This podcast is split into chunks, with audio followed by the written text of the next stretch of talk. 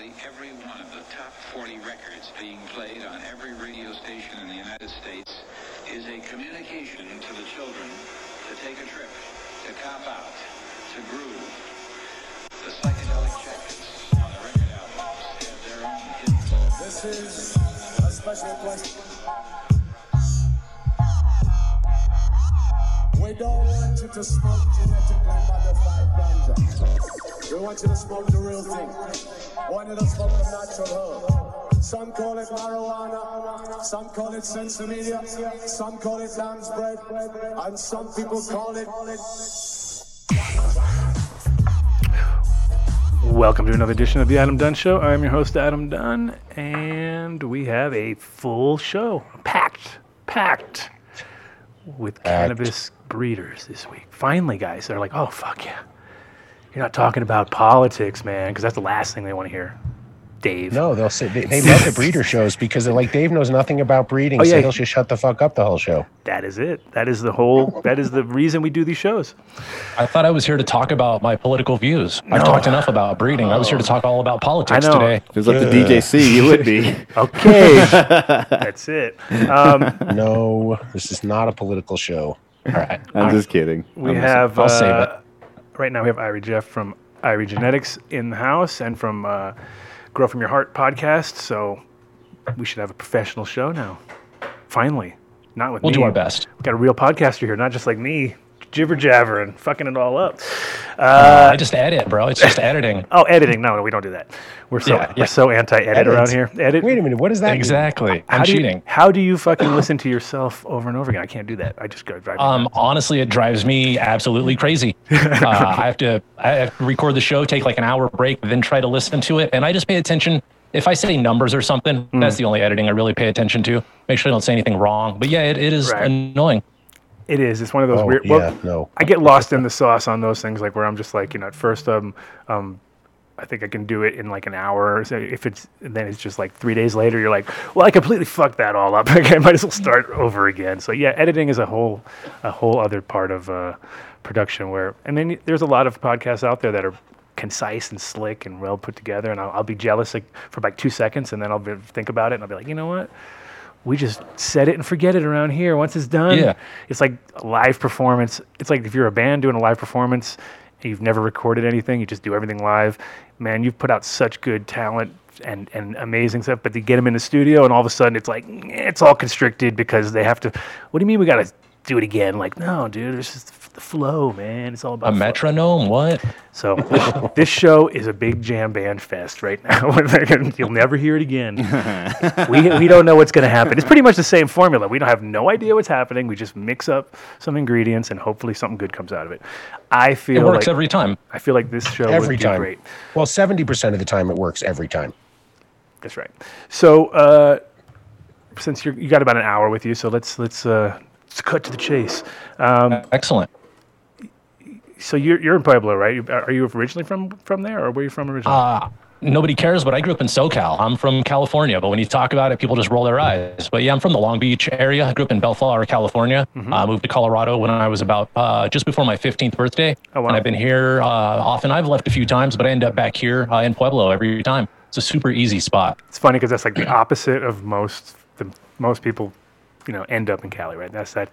To me, that's Yeah. that's and that's always when I feel like that's one of the reasons I, di- I didn't move there is because I'm like, oh man, everybody ends up there. Because once you get there, it's really hard to move back to anywhere else, weather-wise, or you get stuck into s- just the lifestyle. Um, Or you go broke there. Exactly. Can't It's not that it's a, not that it's a good. Yeah, exactly. You get st- you get caught in that trap, right? Um, but were you so when you were 15 uh, coming here? Was cannabis even on the radar at that point? Because I mean, it's young, but Uh, I was a little weed smoker, but it wasn't anything that I knew would ever be anything. You know, I was just smoking weed with my stoner friends, riding our bikes around. And then when we came here, uh, we went camping on a trip right after I got, I got here in the winter. So the summer came and we went camping. And I was just waiting. I was like, who's got the weed in Colorado? And somebody busted it out on a camping trip, just like I expected. And I was like, well, now we are all best friends. And so that started the, uh, the, the weed head adventure, I guess, here in Colorado. Yeah. and, and at that time, uh, so your parents your parents stayed here also the whole time. Everybody's been like your, your whole family now is it uh, relocated here? I assume. Uh, yeah, most of us. Yeah. Yeah. Most of us. anybody else in the family growing, or was it kind of just you the first one to break out and decide Uh, that this is what you wanted to do? I've got memories as a little kid of uncles growing in the back of an apartment. And it's a really vivid memory because I remember my uncle told my other uncle something. Uh, make sure you do this later on tonight. And so my uncle left, and my other uncle went to do the work. And him and my somebody else, I can't remember who else. I, I remember his name, but I don't remember what the, what the relationship was there. But my uncle and Wayne are talking about how to take care of the plant, and they were going to do it wrong. And I was like, no, no, no. Uncle Eric said to do it this way. And they kind of looked at me like, oh shit, the little kid's been paying attention and he actually got it right. So I remember that uh, as a little kid. I had to have been, based on where we lived, I had to be seven, maybe eight years old because I remember that house. So I was around it, but I wasn't involved or anything at that time, but they were growing, yeah. Uh, I grew up around uh, hustlers and drug dealers. My uncles, uh, they laid the foundation for this. They taught me. So that's that's where I learned it is from those uncles. Right. Um, yeah, I mean that's the thing is uh, exposure.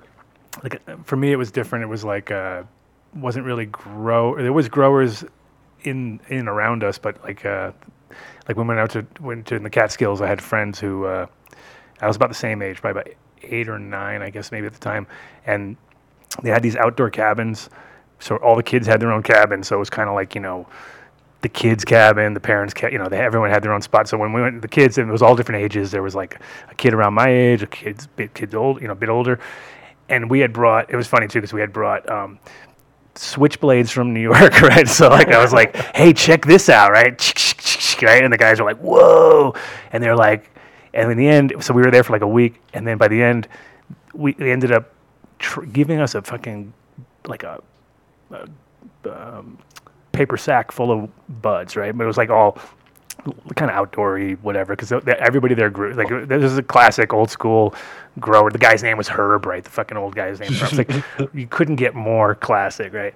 And uh, yeah, we were funny because we were like about nine at the time, I guess it was, and we were driving back, and it was like we were in the back seat of the car, and all our stuff was in the trunk, and there was like a weird police thing going on, and there was like cops on the road, and then the parents of my friend were like, "Oh, hope you guys don't have anything in the car," like like a joke, and we were like both looked at each other like, "Uh." Yeah, we kind of do, and it was like, like what? What do you mean you do? And then after we drove through, 'cause they didn't stop us or nothing. It was just like cars on the side of the road. Next, at the next stop, we stopped. They opened up the trunk and they looked in there and they were like, "Are you fucking kidding me right now?" like nine-year-old kids with like a QP of fucking outdoor or whatever. But so yeah. there was no way the cops would have believed it was yours.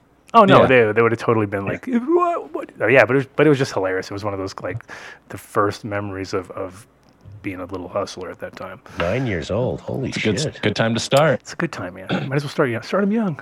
my, Yeah. kid- my kid's eight. He's got one more year. No, It worked out for us. right, right. Um, so, it, it, it- so when did you start actually, you know, growing? Was it like from uh, outdoor or some? Uh, I I don't do outdoor. I participated in an outdoor one year, about four days before harvest. It all got stolen. That really beat my spirit for outdoor growing. Uh, I'm sticking to indoor stuff. Um, so I was in another state, and I was at a friend's house, and I noticed through a gap that there was an HPS light hitting me in the eyes, and I'd been around it before. And so I was like, "Hey, dude, not to be that guy, but I can see your light coming through there." And instead of him just being like, "Oh shit, I should fix that," he was like, "You know what's up? Help me." And so he recruited me to go in there and kind of give him some advice. And since my uncles kind of showed me on accident how to grow, I went in there and I just got an eye for things and I seemed to catch on quickly. So I went in there and helped him and we kind of diagnosed his grow. I helped him get his grow in Kansas going. We kicked ass a little bit in Kansas for a minute. Then he had an emergency and had to leave town. I took over his grow for a little while. Uh, that gave me experience. Uh, I came back to Colorado. I had some family pass away, so I came here to take care of some family issues. Uh, when they passed, I actually turned their bedroom into my first real grow space. So that was kind of the evolution. I learned a little bit in Kansas and then came here and set up my own spot in somebody's space after they passed to kind of cover their bills. We had to cover the rent and shit, and they were gone. We needed the income, and I was like, I know how to do that. Hang up a light. They're, the lights are more reliable than roommates. For sure. that is that, that that is for sure. That is for sure. Yeah. Kind of cra- crazy uh, path though if you think about it like kansas definitely not on the radar for like places where you learn how to grow cannabis i mean that's definitely Right. that's like uh, yeah, I guess, yeah, one of the off states, especially being a guy from California, right? guy from California ends up growing weed starting in Kansas, but That's pretty awkward. I never really put that together, but yeah. well, and, and also, and, well, and also the the fact that I mean, if you lived in Cali, you probably would have uh, been growing out, outdoor because it's so much cheaper and easier, and you know, just from the if you're in the right environment, it's it's always. Right, I mean, yeah. I because I lived in Amsterdam for so long, I like we have the worst outdoor grow season there, and it was kind of the same thing. They always get ripped off. Like it's almost a guarantee because of the way that the houses are built there. Everybody can see what you're doing, and if you're growing on the roof, all the roofs are connected, so that's gone. You know, I mean, there's like really no Oh. no way to win. Like I, the only way is if you're in like a second floor balcony that people can't quite get to. And, but literally, I've seen you know more than more than more than their share gets ripped off. So you never get you know by that that that definitely turns your uh, you know stomach it as a grower. You're like, Yeah, it's really I did all that. I did all that fucking work. And they always. Yeah, the funny thing is, is in Amsterdam too. Counting they're- your chickens. well, in Amsterdam too, they're all very, very good at it. So they like don't do it in August. You know what I mean? It's not like they're coming out and stealing your shit when it's all, you know, in veg or anything. They just wait until like the day you're about to harvest. Like you're literally saying, "I'm going to harvest on Tuesday." They'll be there on Monday. You know what I mean? Like, fuck. How did the fuck did they know? Yeah. So. I can understand that. Um, so when you were starting indoors, was uh, and you're learning that was somebody else's setup. You said, and the kind of like just took over their thing, and or then you got your first setup your, in your place. What, what were you Yeah. talking like? Two lights, three lights, something? One Um, light. I started with a silly little 250 watt light in a closet, and I quickly realized that was kind of silly. It wasn't going to do much. Uh, so I ended up with a couple of 600s and a 5x5 tent uh, in a spare bedroom, and it put out quite a bit of product.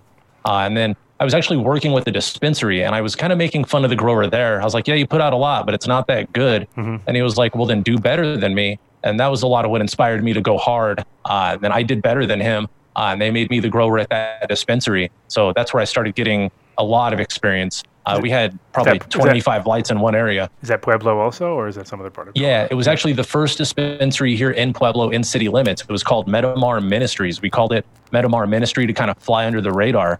Uh, use the word ministry in there. It looks uh, looks better. Uh, Metamar Medical Marijuana Ministry or the Medical Marijuana Ministry. Uh, we call ourselves a caregiver services. We didn't talk too much about cannabis on our advertising.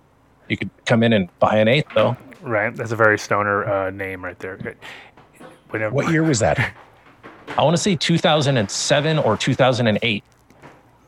Wow. So that's that's pretty. That's right before Eric Holder's speech, before the Cole memorandum. Yeah. Oh yeah. Yep. Oh wow, good for and you, then man. they came and closed us because of they decided it was zoning. They took twenty two thousand dollars in taxes from us, and then three days later came and closed us because we were improperly zoned. But they didn't arrest anybody. Uh, they had a, a cop and a city attorney, and he handed us a letter, and it said close, and we're like, basically we have to close right now.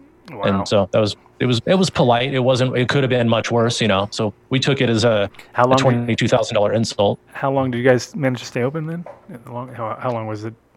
completely i want to say about two years maybe 18 months ish but it started off uh, we started off in That's one little office doing it tiny and then we just expanded and eventually we had three bud tenders and a full store operating with a line out front and that's that's that's, awesome. kind of what got their attention yeah thank you it was, it was a good and time was that was were you were you requiring people have med cards back then, or yes was it? yeah, medical only yeah Because that was This is- probably there were probably only about five thousand patients in the whole state then, or five thousand cards issued. Who knows how many? they would travel from everywhere. We would get people from Yeah. Durango and Grand Junction and all over the place, and they would just do the dispensary run. Back back then, it wasn't uncommon to just pack up the car on a Saturday and map out on weed maps or whatever. We're going to hit this one, this one, this one, this one, this one until we run out of money, mm-hmm. and then we'll come home and just do the dispensary run like a pub crawl and just sit in all the shops. Yeah, it's Wow. it's funny how uh, you know the the market has matured in such a like kind of th- those are you can feel the kind of the the excitement part of that like that like oh dude we're gonna get in the car and we're gonna go buy weed at all these shops and cruise around and it was like that weird fresh moment you know what I mean and now it's almost like what I gotta go to the store Jesus fucking Christ they don't Yeah. they don't deliver right to my mouth like come on I gotta just open my mouth and the shit just ugh, like Yeah. nobody wants to do so that experience I mean the retail experience is so dead now it's crazy like it's I'm so glad I did retail for 20 plus years in Amsterdam and then came over here and did it for another eight, six years or something like that until we kind of stopped. But those it was fun because you had meet you got to meet people every day. That was the whole point of it. Like it wasn't, you know, and, and Yeah. it wasn't, you know, I wasn't trying to do a turn. I wasn't trying to do a high volume business. I was just trying to do high quality business as best people, like you know. And so you kind of, you, yeah, you. Now it's weird. If I watch videos of just anything with a crowd, it's like, oh, that's so weird. like it just looks weird. You know what I mean? And we used to. That was our whole point. Was, you know, being social and trying to pack them in. Yeah. And fucking That's really stale and just it's hurting. You're just hurting them into the waiting room, out of the waiting room into the bud room, out of the bud room into the payment room. Get them out of here. Herd more people in. Ring the bell. Keep them moving. Yeah, yeah, and that's so you know that's that is definitely not kind of what what I was envisioning because of the it's it's and it's so crazy too because now we've killed again the whole social like the idea of social use is just killed like killed like Yeah. it was and that was to me the most one, one of the most important missing elements in the cannabis scene in Colorado for instance and kind of almost all over the place there were some places pat you know pockets here and there but like it either would be too swaggy and fucking just like you'd be in somebody's dirty meth house or something, you know what I mean? Yeah. Or it was like so clean and sterile but boring, and they way they, you know because they're all like trying to overdo it. You know, it was very hard to find that happy medium where you're like cool, nice and comfortable.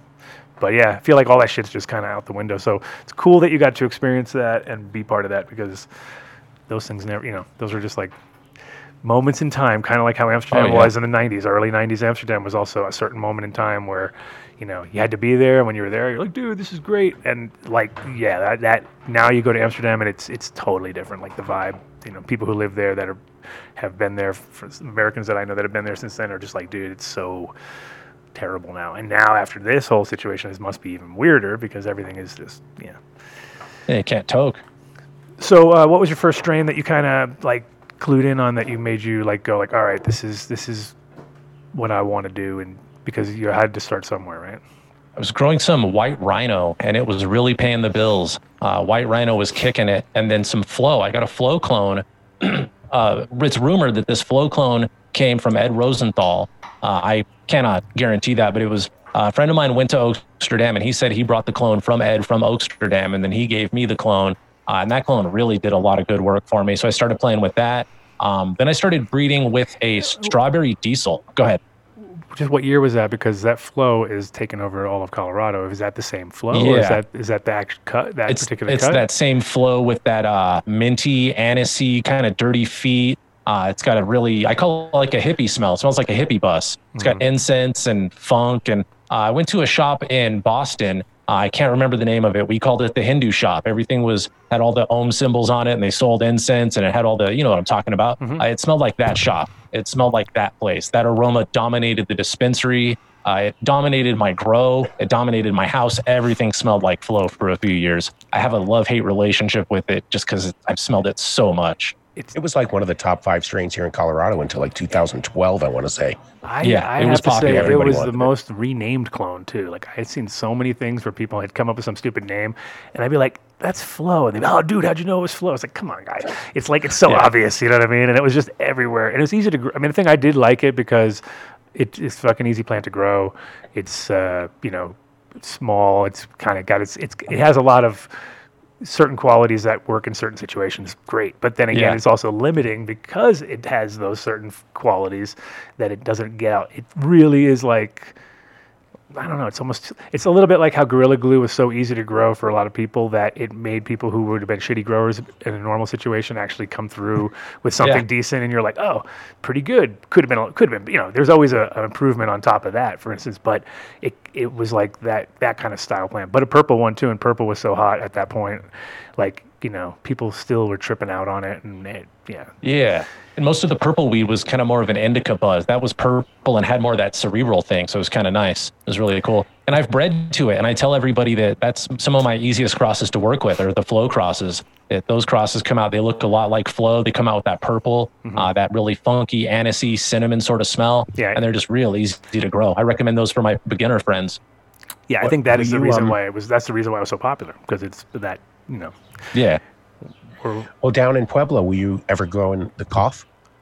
Uh, no, I didn't grow the cough down here. That was uh, there was enough of that going around, so I didn't I didn't mess with Dude, that one. that's Fort Collins, bro. You can't be messing with.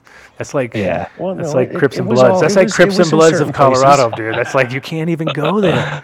That's funny. No, Uh, the well, uh, I, the flow is definitely one of those ones where I can see exactly what you're saying. It's a love hate thing because you're like, oh my god, this shit takes over every like it. If you try to because I did I did try to make a few crosses with it at one point and then I just gave up on it because I, everything that you made with it came out like flow. You're like, oh my god, this is a, such a dominant thing.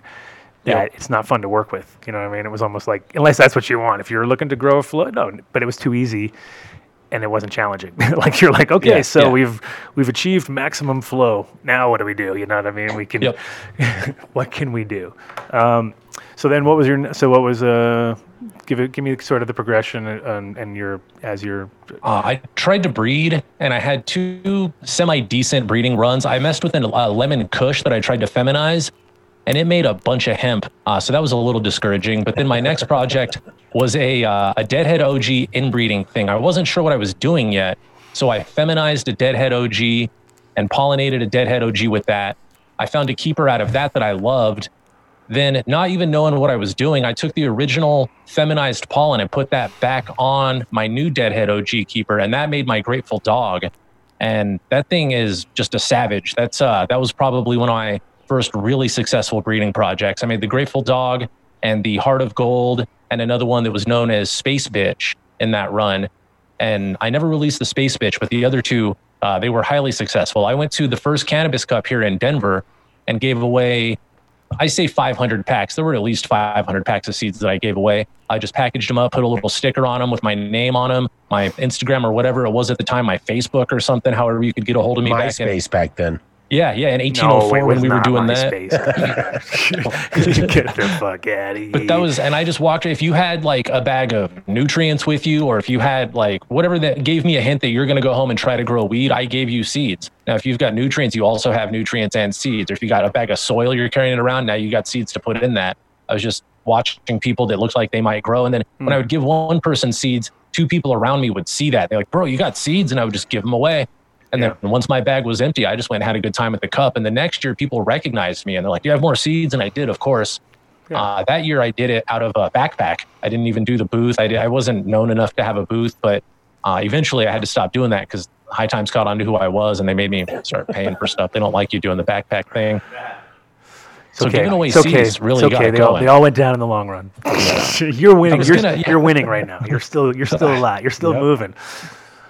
I'm gonna stay uh, stay out of that one. Stay Switzerland there. Oh, we're going to go into some of it in the news later. Oh, so we'll talk about it. Don't worry. that. Don't, don't worry. Yeah. It's it's and now it's it's out there. What can we do? Before Yeah. we'd be a little more a little more restrained. Um, so then, uh, so these so these so Deadhead OG sounded like was, was that a male that you what, what did you use? How did you what what, what direction Uh, were you I- going with those things? Like I reversed a female. I'd been buying a bunch of seeds, and I was like, like everybody else. I got frustrated throwing away boys and having shitty seeds. And I found that really quality keeper deadhead, and I reversed it. Uh, and I just wanted to keep that from myself. And then people started seeing pictures of it, and they're like, "Man, I want seeds of that. I want seeds of that." So I just made more. And then those are the seeds that I gave away at the cup and gave out to all my friends. And then I used that to make a few more things. And then I realized that um, a lot of my heroes, like the guys I was watching that were successful, they were making more regular seeds than they were fems. And regular seeds were more available. Of course, I was buying from the Attitude back then, like most of us were. And so I was just getting the hot shit off Attitude and trying to breed with that. Uh, and then I learned my breeding through that, and I found a few keepers and just kept going forward. Eventually, I stumbled across Gage Green Genetics. Uh, Gage sent me a pack of Daybreaker as a. He sent me a bunch of testers, and he told me not to breed with those, but he sent me the Daybreaker as a gift. And I found a male in there that he just he shined, shone, whatever. However, he was a superstar. Uh, he got my fucking attention, so I was like, I'm gonna breed with that dude. And I put him on Golden Goat. I put him on a bunch of other things, but I put that dude on Golden Goat, and that, that made uh, my arise. And that's really what started to make me shine in the breeding industry and selling seeds. That's when people really caught on. how's that golden goat? How's that golden goat? I guess I never I, I never uh, I grew it once, just like in the very beginning when I first came here, and I liked it because it was weird. Like it grew like it was very Yeah. distinctive. I was like, wow, that's a. But it tasted like like my sage too much, and I was kind of like, ah, it's got like it's too similar, and it kind of Okay, falls in that sort of zone. I can see Yeah. I can see it getting all muddled. Too much terpinolene, right? It was like a problem of when we did a train wreck cross with sage. It was the same problem where they were almost like too similar, and it was like eh, didn't enhance it as much. It almost made it like Right. like it made it a little it was yeah it was just made it like either one of them alone was better than they were together for some reason. You know what I mean? So I was never I was- Yeah, and for a breeder, you know that that's not that's the opposite of the goal. You're trying to make something better than A Yeah. and B. You're trying to make it like- A plus. it literally was like, and then the problem is everyone goes, "Is that a jack?" And you're like, "All right, I'm done with that. I'm fucking, I'm not doing that because if that's what people are getting out of that, because it's what it all kind of like, it all just goes into the same sort of Yeah, there's zone. plenty of that. Once you have a, that, once you have those uh, the high terpinolene strains, they all tend to get very confusing for people, especially because you're like, it depends how it's grown, how it's dried. Um, train wreck, Yeah. train wreck in California there's hardly any of it left. It seems like there's most people like moved on and grew sage. There's a lot of sage being called called train wreck because it sells better as train wreck because people know the name train wreck. But the sage was a better growing plant for a lot of these growers that were out there, and they just sort of just you know pushed that one aside and said, well, no, it's, it's close enough. And it was like, oh my god, it's not close enough. It's but they are they are when you're breeding. They're they're just right parallel with each other. Um, so the Arise is a is a sativa. I'm assuming is a more sativa vibe. I, or they're kind of 50-50 phenotypes, but more of them are going to lean to the sativa side. Yeah, yeah. sounds like a sativa.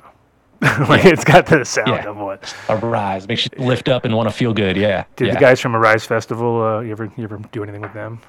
No, but we get tagged in all the same shit on accident. Hashtag Arise. You'll find both of us. That's funny. That's cool. Yeah. That's a, I mean that's I a good, even- and that's a good combination because those kind of photos, like you can already see that page looking. You, you're you're only enhancing their page by blood shots. You know what I mean? It's not like Oh yeah, yeah. you know. It's, And it's people dancing in their pictures. So I mean, Right. yeah, So they, exactly. feels You're like, good for me, holy too. shit, this weed is great, dude. Look at that. Yeah, yeah, spinning Look circles it like has hippies. festivals named after it. I can't believe it. so um, Mark, Mark, this is when you got to segue into the little tag. If you're talking about Instagram tags, about the other Irie Jeff. Oh, I, I that fixed that. I found fixed that. I earlier. fixed that. But yeah, well, Uh-oh. we give somebody else some props. Why not? He was tagged. You had two in there. One was right and one was wrong. So it was kind of funny because I didn't realize that until after. But Also, some other Irie Jeff is getting some props. yeah, he's in. Well, he's no, he in goes North, to North Korea, He's in so- North Korea, and Oh. he is doing some espionage shit. So yeah, you may get. You may have a, a knock. knock and hello, Mr. Jeff. Hmm. Mr. Jeff. No, you you, attached the show to that guy for a few minutes. Oh, we're, we're all going down, dude. Yeah, that's it. That's Yep. it. Anybody they're who's com- listening to they're the show better lock down right now because they're That's coming. Falling through the ceiling any minute. they're gonna go. yeah, I, I noticed it after when somebody put, said, "I think you got the wrong Irie Jeff," and I went and looked, and I was like, "Oh, that just pictures of like the Taj Mahal or something." I don't know, Yeah, that was like a he's weird. like in India and North Korea. what It's is he weird. doing? yeah, India and North Korea, not really the kind of same thing. but- well, for Not, genetics, not my theme. now North Korean Right, genetics, yeah. there's uh, there's there is something up there, obviously, because everyone there is smoking weed because it is legal. So wonder, I, I'd be curious to see what genetics would come out of there. Because Wait, everybody smokes weed in North Korea? hell yeah, dude, it's legal. It's been legal. When when did that happen? Why aren't we never, flying there? It's never, Oh, never great. was illegal. Thing is, they knew that that's like a good, like, get it, get home at the end of the day, smoke your joint, and shut up, fucking citizen. You know what I mean? It keeps everybody in check without even like on their own, without even having like, cool, I got weed. So people have So like a wait. balcony weed and shit like that. Like everyone's got a little plant out. You're their saying you need a dictator to run the country to have weed It's- weed be legal? Uh, hey, now So- you guys are slipping towards the uh, the the political show now. Uh-oh. Well, gonna say. Jesus, don't get Jeff say. going. He's gonna go nuts. You guys between the Yeah. two of you. we'll, we'll save it for another show, Jeff. Save the- Yeah, we'll do it. Yeah, you can do your own rant show, because otherwise, all we're gonna do is get pushback from our chat gang. Why? You- Well. Jeff, do you have any new strains that came out that you're, you know, giving the sort of the COVID moniker to? Uh, no. somebody asked me that, and I, I thought that that was. Uh, I don't like COVID, so I'm not going to name anything after COVID. I name stuff after Grateful Dead songs and cartoon characters because I love those. So honor good shit. April 2nd, 89, Pittsburgh Civic Arena. That was my first show. Wow, brother. Don't Good- pretend like you're a real deadhead, because we all know you're fake.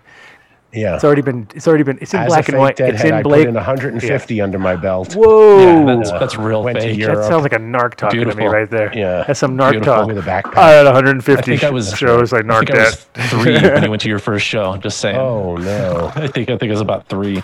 Oh, it was a fun show. I, I bet bet. Green tripped balls Oh. for the first time too. That was your first time Yeah. ever at the show. First time tripping LSD at my first Grateful Dead show. Wow. Wound up with my buddies on a closed section. Security guard came over to us, said something. I remember I was just starting to peek out.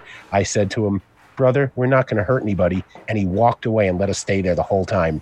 And a green spot was on me, and the- the- a friend's brother saw me. It was a it was a fun time, man. That's It was a fun time. They Sounds got better, perfect. progressively better. So when did you, when did you become the narc? That one, what, what show was that? Uh, that was uh, that was when I was 13. Oh, good. Yeah. Yeah. Uh, so you ever get in trouble? So which, which which cartoon characters were you talking about now? So that would get you in trouble too. There's some more. There's some more. There's some more trademark Yeah. infringements there. I refer to them as the TMNT line because uh, once I put it out, I was like, oh, I'm asking for some shit now. So yeah, there was uh, some TMNTs. There was Leonardo, Donatello, Raphael, Bebop, Rocksteady, Michelangelo, Shredder. Yeah, yeah. Mm-hmm. Uh, So I'm just waiting for that letter. But you're not selling any of that stuff anymore anyway. So they'd have to have be a be a Yeah. pretty hard for them to do much. I Made mean, a hundred of those packages and they went away. So yeah. Right. No, and it's funny because I mean, it's like there was that over overuse of Star Wars, or it got just to the point where like, come on, guys, we gotta stop Yeah. with the Star Wars, please. You're just you're you're going against the biggest fucking thing out there, pretty much. Like, yeah, let's just go Yeah, with that's Lucasfilm, Disney now. and then now it's Disney. It's now you're really fucked. Um, Oh, Disney. Jesus. I, I mean, and same with Brothers Grimm. I'm, I'm always a little bit like, dude, you're pushing it with that fucking, you know, he calls it Cindy, Oh, obviously, yeah. and now you know it was Cinderella, but now it's Cindy. But all that shit is like, like that. You're putting yourself. It's such a like, especially because you're basing everything on it. You know what I mean? It's like, okay, now what are you gonna do? Like, sit around and rename everything? That's that is not easy. um, so besides cartoon characters and uh, as your theme and dead shows. Um, are you working with other other people's stuff though, and like, are you kind of trying to stay within your own work now? It's all or- somebody else's stuff. I mean, I didn't invent any of it. You know what I mean? no, of But, course, uh, of course. But I mean, like, are you using any, uh, any like anybody else that you're doing collabs with re- recently? That uh, we lost our good buddy Subcool recently. He was a friend of mine. Uh, I say Subcool taught me a lot about this industry. He taught me what to do and what not to do, and I take lessons from everybody. Mm-hmm. Uh, so I had a lot of respect for Subby. Uh, so I've got a Jack the Ripper male in a room that just pollinated a bunch of my uh, favorite females. So there will be Sub and I are collaborating uh, posthumously, I guess. So right, right. he would approve. Uh, if anybody was going to do a Subcool tribute or a Subcool collab, it was kind of my responsibility. I, think ha- that was I my job. I had a Jack the Ripper mail, like when I first came here, so 2010. So maybe it was around 2000, around then, 2010, 2000, and it was local. Someone gave it to me, and it was amazing. Like what? Yeah. Like I only and I only had it for that run, and then I just you know kind of was like ah, it's not my you know it's not really my thing, so I'm not going to like bring it into. But but I g- gave seeds of that to my friends who went to Australia, and they had about a thousand seeds, and literally every single person that they gave a seed to was like came back like holy fuck, dude, like that shit was just amazing. Like so, definitely seems like as a male, it's a good. How, how long have you had that one for? Is that like an old Uh, one? I, it's his first run. He's uh, in. It's in flower. They've been pollinated. They're probably 21 days from being those first batch of seeds being done. Uh-huh. The male looked awesome. Uh, there's a female in there. They're under two Canon LED lights, and there's a female Jack the Ripper in there. That the main cola is longer than my arms, and I'm six five, but the main cola is bigger than my arm, uh, and it's loaded with seeds. If it weren't filled with seeds, I could just imagine how beefy that thing would have gotten. So yeah, there are a couple of winners of the Jack the Ripper in there. There's a golden goat pheno in there, or a female in there. There's an arise in there.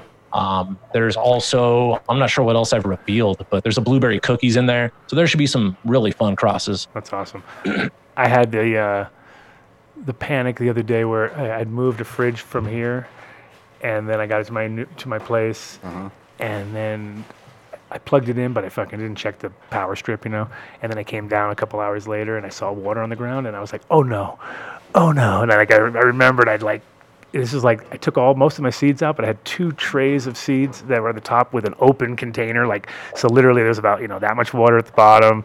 Most of the seeds were protected, but there was a couple bags that were like just like rando bags I threw in, and it was like, no, like, and one of them was those last, it was a guava chem times Jack the Ripper, and those things were just Ooh. fucking fire, dude. Like fire. And maybe I had like a hundred seeds left, and half of them were wet, and I was like, "Gah, gah, gah, gah." I pulled them all out, and I put the wet ones into something just to see if any of them sprouted. But, Yeah. but those seeds are from those original, so they're from 2010 or 11. So you know, it was like already somehow I've been carrying them around forever and never got to sprout. You know, basically gave most of them out, uh, grew one round with them, and then you know, yeah. Now I was like, now all of a sudden I was thinking about it the other day, literally like two days ago. I was like, I got to grow these now. Like they're they're Yep. other- otherwise I'm down to you know 20 seeds. I think. Sometimes seeds just talk to you. They come out when they're supposed to. Yeah, and it's crazy because you know you, you get obviously. I'm sure you're like myself, where you give somebody seeds, they give you seeds. You're like, "Ah, I'm probably not going to grow them, but I'll just put them in the thing, and they'll go into my little collection. Because I just, but there is a time and a place, and exactly that. Like when you're like all of a sudden, and that's the way I look at it. Is go every so often I'll go through and see what I want to grow, but then I have so much more I have to grow before I can even get to that point. You know?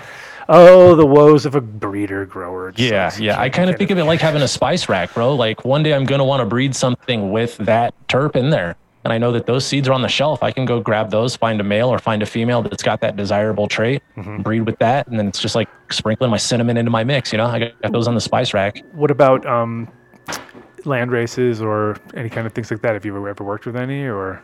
Uh, I'd say that land race people are like a special breed of breeding and seed nerds. Like seed hoarders, we're our own special niche of people. Seed breeders, we're kind of like our own group. But the land race guys, they're like a special subgroup of us. That's not for me. No, autoflower, that's not for me. It's it's hard. I mean, well, the thing is with with, with um, doing land race stuff, it's fun because you're like unwrapping these things, these crazy uh, genetics that sometimes are amazing, but most of the time not. And not only not, but like just so unre- unrewarding if it isn't because you got like basically 90% of the time you have real larvae stuff which needs to be grown a few times and those larvae things occasionally you'll get like wow that okay there's something in there something peppery or something nice. But you have to really like be able to just take a beating on on not making any like not even getting a head stash out of it a lot of times you know what i mean? Where you're just like you know what it's kind of like eh, this is bit like Yeah. there's some stuff where it can just be a real pain in the ass and and I can see and I I I'd really like to only do land race if I had greenhouse to be because indoors it doesn't make sense it's like you're you're really not gonna find the chances if you find Expression. something yeah you're just gonna have to like when you grow them outdoors you're like wow okay that's interesting that's it not interesting that's interesting that you know that you get to see the full hopefully the, the- in its full expression sometimes even then because depending on where you are it might not be anything like the original environment. So you might only see a piece of that. And then you might have to bring those back inside. And then you can kind of you know narrow it down. It's, it's, i think in those situations it's fun but you do so so you weren't doing any outdoor but did you do uh, any because Pueblo is loaded with greenhouses. I would figure you'd, you'd have a, a lot of your stuff at least in greenhouses growing and maybe not. Uh, I'm right in the middle of the city. I'm a city Oh, boy. My my neighbors can hear me probably. So yeah, I've got people so close to me on all four directions. So yeah, there's no space for outdoor right here. Okay. I'm uh I'm kind of I do commercial growing. I get hired to do commercial cultivation. Mm-hmm. Uh, people kind of I call myself the fixer. It sounds egotistical now that I say it out loud, but uh, if you've got problems in your commercial grow, uh, my job is to come in and uh, fix your problems, correct your equipment or your plants or whatever. I think I can improve, improve and increase productivity by about 20 to 30 percent if you give me time and give me a budget.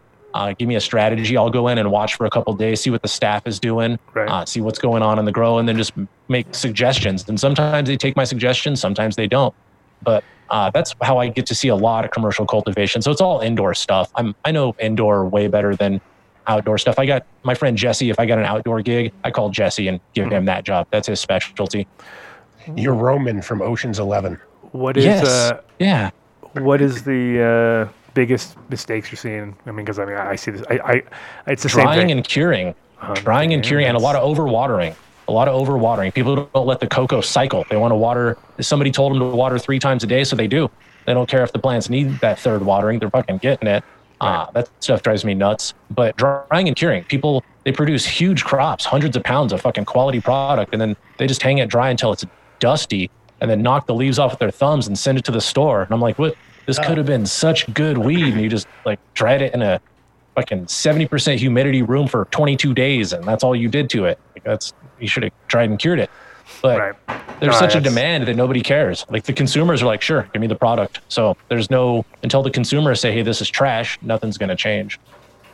Yeah, I think that's where everybody makes big, most of the mistakes, and definitely um, they're what I what I'm seeing now a lot of times that people are doing is they're they're trying to go like when they're growing with Argus systems and things big big systems, that then they're really limiting their ability to fine tune plants. You know what I mean? So that Yeah. they're then you exactly what you're saying before the overwater because everything you know force the plants to get into their schedule instead of kind of working around the Yeah. plant schedule.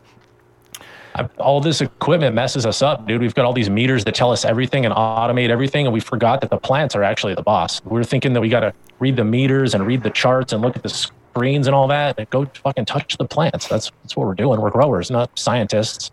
Yeah, the um, well, I mean that that is. I mean, I guess it's harder when you have to train people and give them SOPs and make things work and have Yeah. it have it to the point where they're like, but you know, not needing you to come call at two in the morning to come fix the fucking thing for them because they can't figure out uh, the simplest things. But uh, so you're so you're you're pretty much. the same- I mean, I would assume you're more of an organic guy from the gr- for the most part. But then you say Funny, coco. But then you say coco, and I'm like, Yeah. oh, so he's a coco grower. huh? I'm a I'm a coco grower. New Millennium Veg Bloom and Coco. That's that's my secret recipe, and I kill it.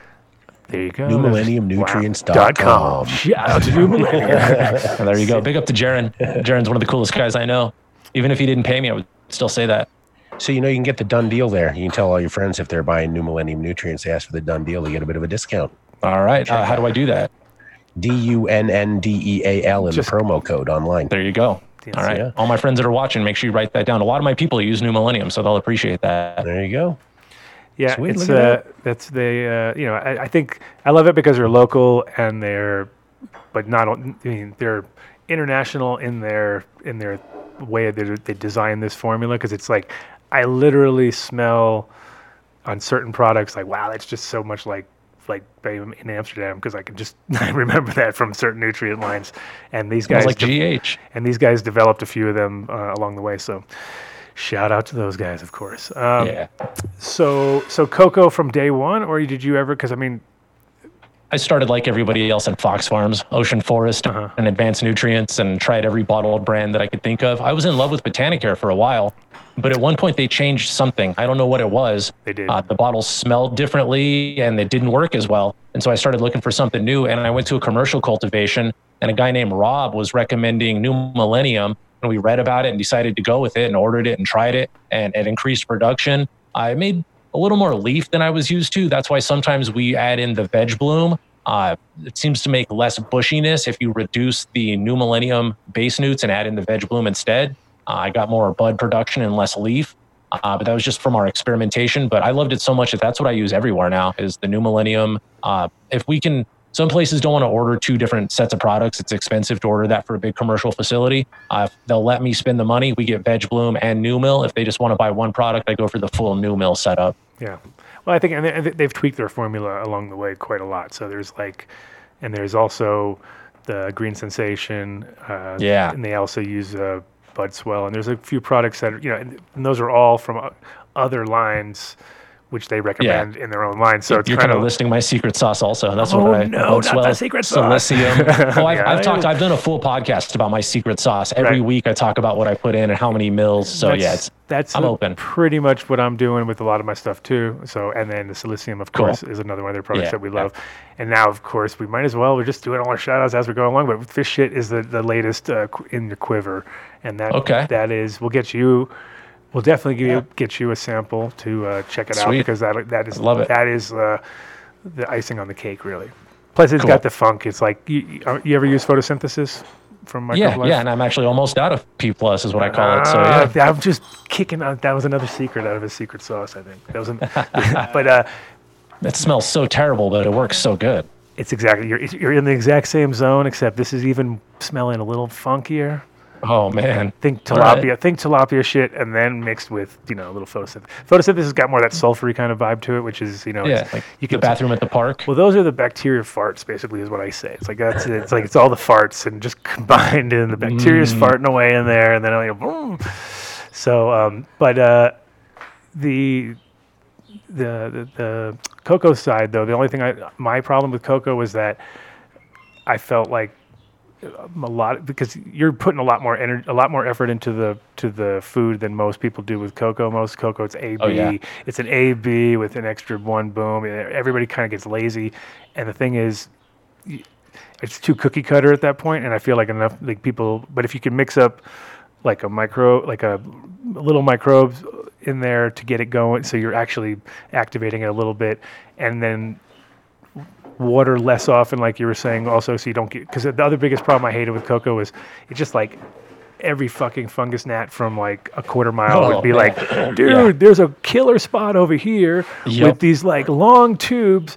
You just you get in there and boom, nobody's ever gonna bother you. And it's like, and then you just they're just fucking ah, you know, because it's Yeah. you're creating that perfect like fungus gnat environment where soil you can kind of dry them out. You can fucking throw down a layer on top, you know, you know, uh, some some uh, diatomaceous earth or something like that.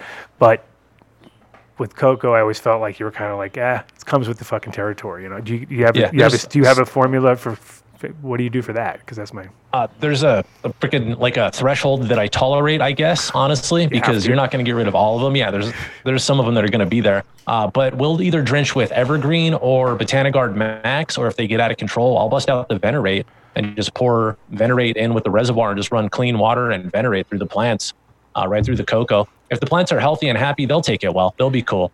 yeah. Do you do nematodes in the beginning ever or? We don't do the nematodes. No, we release uh, predator mites. We do uh, Swirskiis, Persimilis, Hypoaspis miles. I like the uh, the green lacewings that come on the cards. Yeah. Mm-hmm. the little eggs. Uh, they turn into little alligators. Those things are awesome. Uh, so I release those. Dave's uh, like, about what eight alligator? Wait a minute, they turn into alligators. Yeah, hold on a second. Yeah, they They, do. uh, They, they're do. If you look at them, they, microscopic. they look like little. They got little jaws. Yeah, they're definitely. Yeah. Like, they look like microscopic. Well, not microscopic, but like an Very alien small. dinosaur alligator sort of thing. Yeah, and they'll bite you too. I think I think I've been bitten by green lacewings before. I'm pretty sure that's what bit me in a grow before. So I released those, and like two days later, I'm like, oh, what is that shit? Uh, they're they're ferocious. Yeah, they eat all the bugs. yeah, lacewings are So we- definitely good, especially when they're young. That's they're they go nuts. So Yeah, yeah, they're, and they're fast. If you can watch them move around, they're super fast. It's pretty fun to watch. So yeah, a lot of predators to get rid of things. good. That's a good good. Yeah, sounds like you're you're on a winning formula there for most places. Because the thing is, once you start trying to treat shit, it's already like too late, in my opinion. You know, like you have to always be, you have to be preventative, or else, you know, Yeah, you're, you're yeah. kind of always chasing yourself around the, the room. People talk so much shit when I talk about how I spray, and because I do apply spray pesticides and veg, I'll spray Venerate and Evergreen. I'll mix up a few things. We'll put double nickel and Venerate in the same tank and spray it. But people talk a lot of shit like "Uh, it's poison weed, but I'm like, bro, I've got three thousand plants in this room. You cannot afford to get a bug over here. So it's a whole like it's a well thought out IPM strategy. But yeah, I, I go in pretty hard. It's all about preventative. I'd rather have security guards at the door than have to call the army to rescue me. Right, and, and well, the thing is, as long as it's in veg and there's a, you have a 60 day window, and you know you're like way past any kind of, any kind of Yeah. residuals there, and your, you know, your plants are growing vigorous. If the plants are growing slow and look like shit, then yeah, then you're in trouble. But if they are, grow past the point of wherever you sprayed, like wherever you sprayed isn't even there anymore. like those plants are Yeah, like yeah. you know have grown way past all that. All that shit's been shit. Yeah, and everything's approved by the MED and the Department of Ag. Yeah. I'm uh the Department of Ag here loves me. I'm like their poster boy. They I took a class with a lady in Denver that I was trained by the Department of Ag. I can train. I'm the train the trainer certified, so I can train Department of Ag classes now for pesticides. Uh, when the Department of Ag comes to inspect my grows, I end up teaching them things. I'm like, no, it's actually this way. So I'm kind of like the poster boy. They, they love me when they come to my grows. So all the stuff I spray is it's approved, and Sure. we're we're real uh, OCD about the cleanliness and PPEs and shit. Yeah, I think it's important. Well, I, that's the thing is on coco, you really have to be a preventative too, though, because once like there's less there to there's less Yeah. th- there's less there for the for the bugs to kind of even consider. You know what I mean? Where it's just your plants, you got nothing but your plants. The roots, you got nothing but your roots. Whereas like when you have you know living soil they can, they can deal with it enough of a threshold, even if there is, even if something got into the room, there's a balance there where the you know the things will be taken care of, but it might you might have to deal with it. You see, even if you see a little thing, you don't freak out about it because you know Right. everything will kind of be in check. But when it's on Coco, like if you just like, oh look, there's a couple, like when someone says a couple of mites, forget about it. Like that's already like you know what I mean. Yeah. Like Th- oh, uh, those it's two a- are fucking already. There's- there's a- like those two mites are fucking when you didn't look, and I they got, made four. I got a couple. those I four got a fucked couple. each other. I and- got a couple of mites. I'm like, man, there's no such thing as a couple of mites. Like cockroach, anything you see, there's twenty, Oh, fucking a hundred mites. There's a hundred more Yeah. somewhere you can't see, and then rooms when there's a like, especially because there everything's underneath the leaves, and you don't really pay. If you see some d- actual stipple damage, yeah, you're probably gonna yeah, be on chasing. You better run. Check Better. out. Hopefully, you're already in flower at that moment, good- or or that not. plant way back in the corner where there's a little bit of a little bit of shade, but a lot of heat. Go look back there. That's there's going to be an infestation. If you see a few mites, that back corner is going to be loaded up. Yeah. So it's yeah, it's just and it, and it is uh, the, the shitty thing though is that we're all grow like most of us are grown with. I mean, that's I guess was another reason for LEDs, but uh, you know when you're growing with double-ended or anything like that, you pretty much have a hard time with any flying predators. They're they usually don't last. You know what I mean? Whereas if you have a room with its LED or sealed lights or something where they're not, they can just kind of dance around it a little bit, no problem. But especially like ladybugs were sad because they're so big, and then Oh, you, man. you come in your room and you're like, wow, just a bunch of dead ladybugs everywhere. You can You smell can them. Burn. smell 'em. Yeah, they're yeah, ugh. barbecue kind of little little little barbecue going on here, but yeah, it's a sad because they, they don't last, but but they're they're great when they like when you're when you're in a room when you can and they can actually reproduce.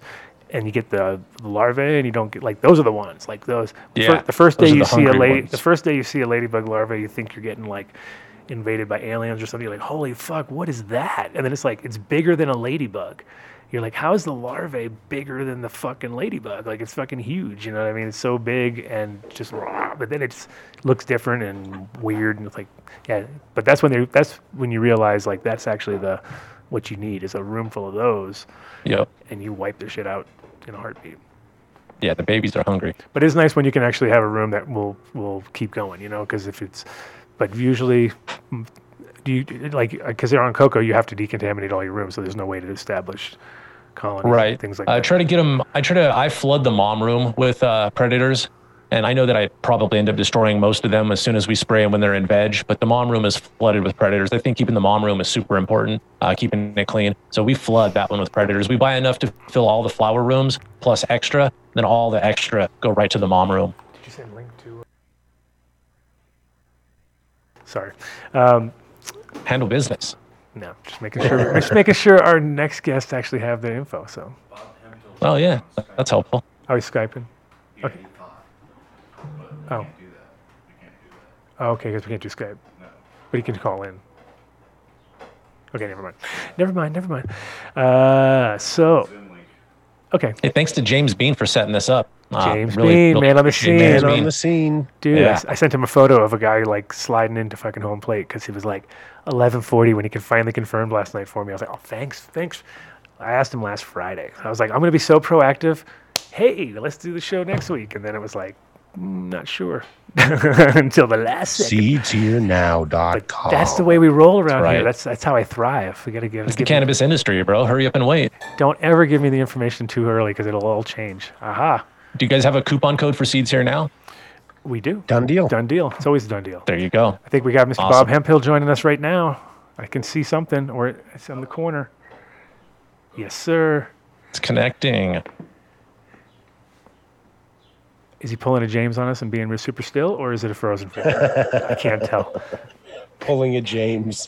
James one time was talking to us and he was so still I couldn't tell that he was. I thought he was frozen every time. I'd be like, "Dude, are you frozen?" He'd be like, "No, bro." Oh man, that was creepy. How you could stay so still? How you doing, Bob? Oh, he's still connecting. Oh, cool. We're getting we're, we're getting a tour. He's cruising around. Got another deadhead in the in the house. I love it. That's it. We have one fake one in the corner up there, though. Do you know, speaking of deadheads, Adam, you realize that they What's that? there is a they do a show. They stream. It's called the Grateful Stream, but it's on while we're doing our show. Oh, so you'll never get to see it. That's No. awesome. Wow. Yeah, and they don't play it. At least I haven't been able to see it again. You know, they don't want anybody recording it or something. But Tell, tell you, you uh, you got a good enough uh, signal there?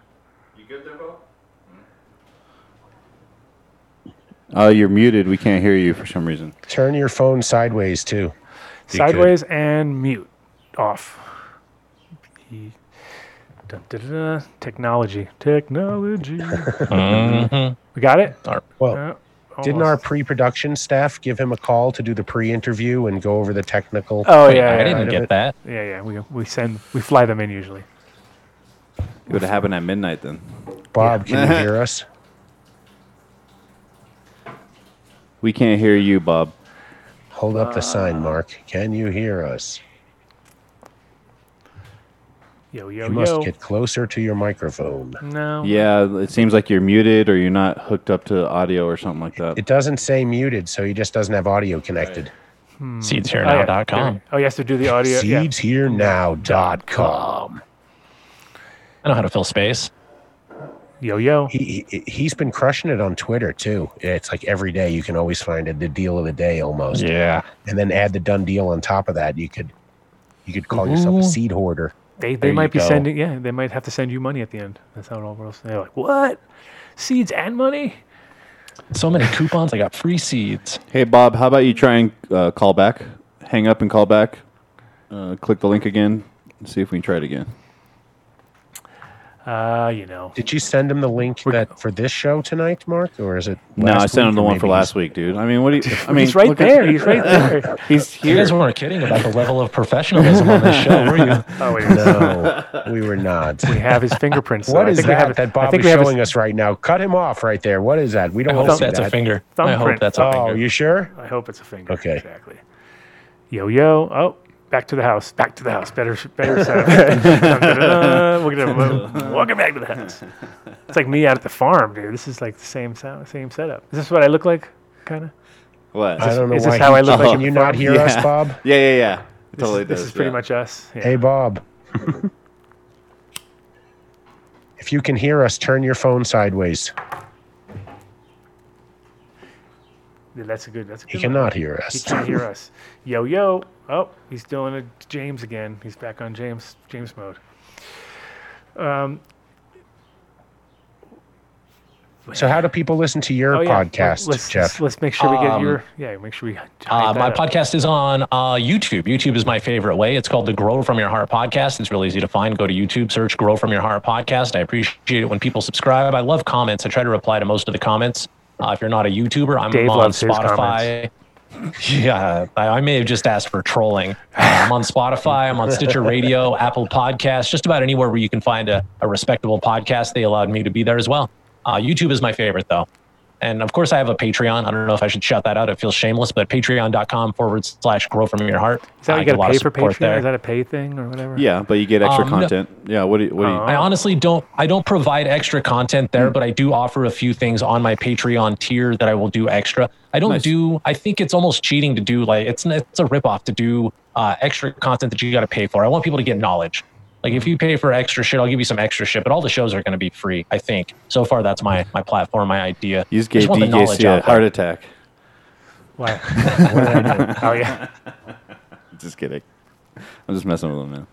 Busting Oh, balls. fuck. I, li- It I didn't think land content too should be free. Oh, wait. content should be free. Oh, dude, we're gonna charge like hundred dollars a show. That's right. My Yeah, new. dude. That's my new idea. I figured that will work. I'm sure everyone will be. I'm uh, sure I'll have a I lot of listeners. Hundred dollars a I- show.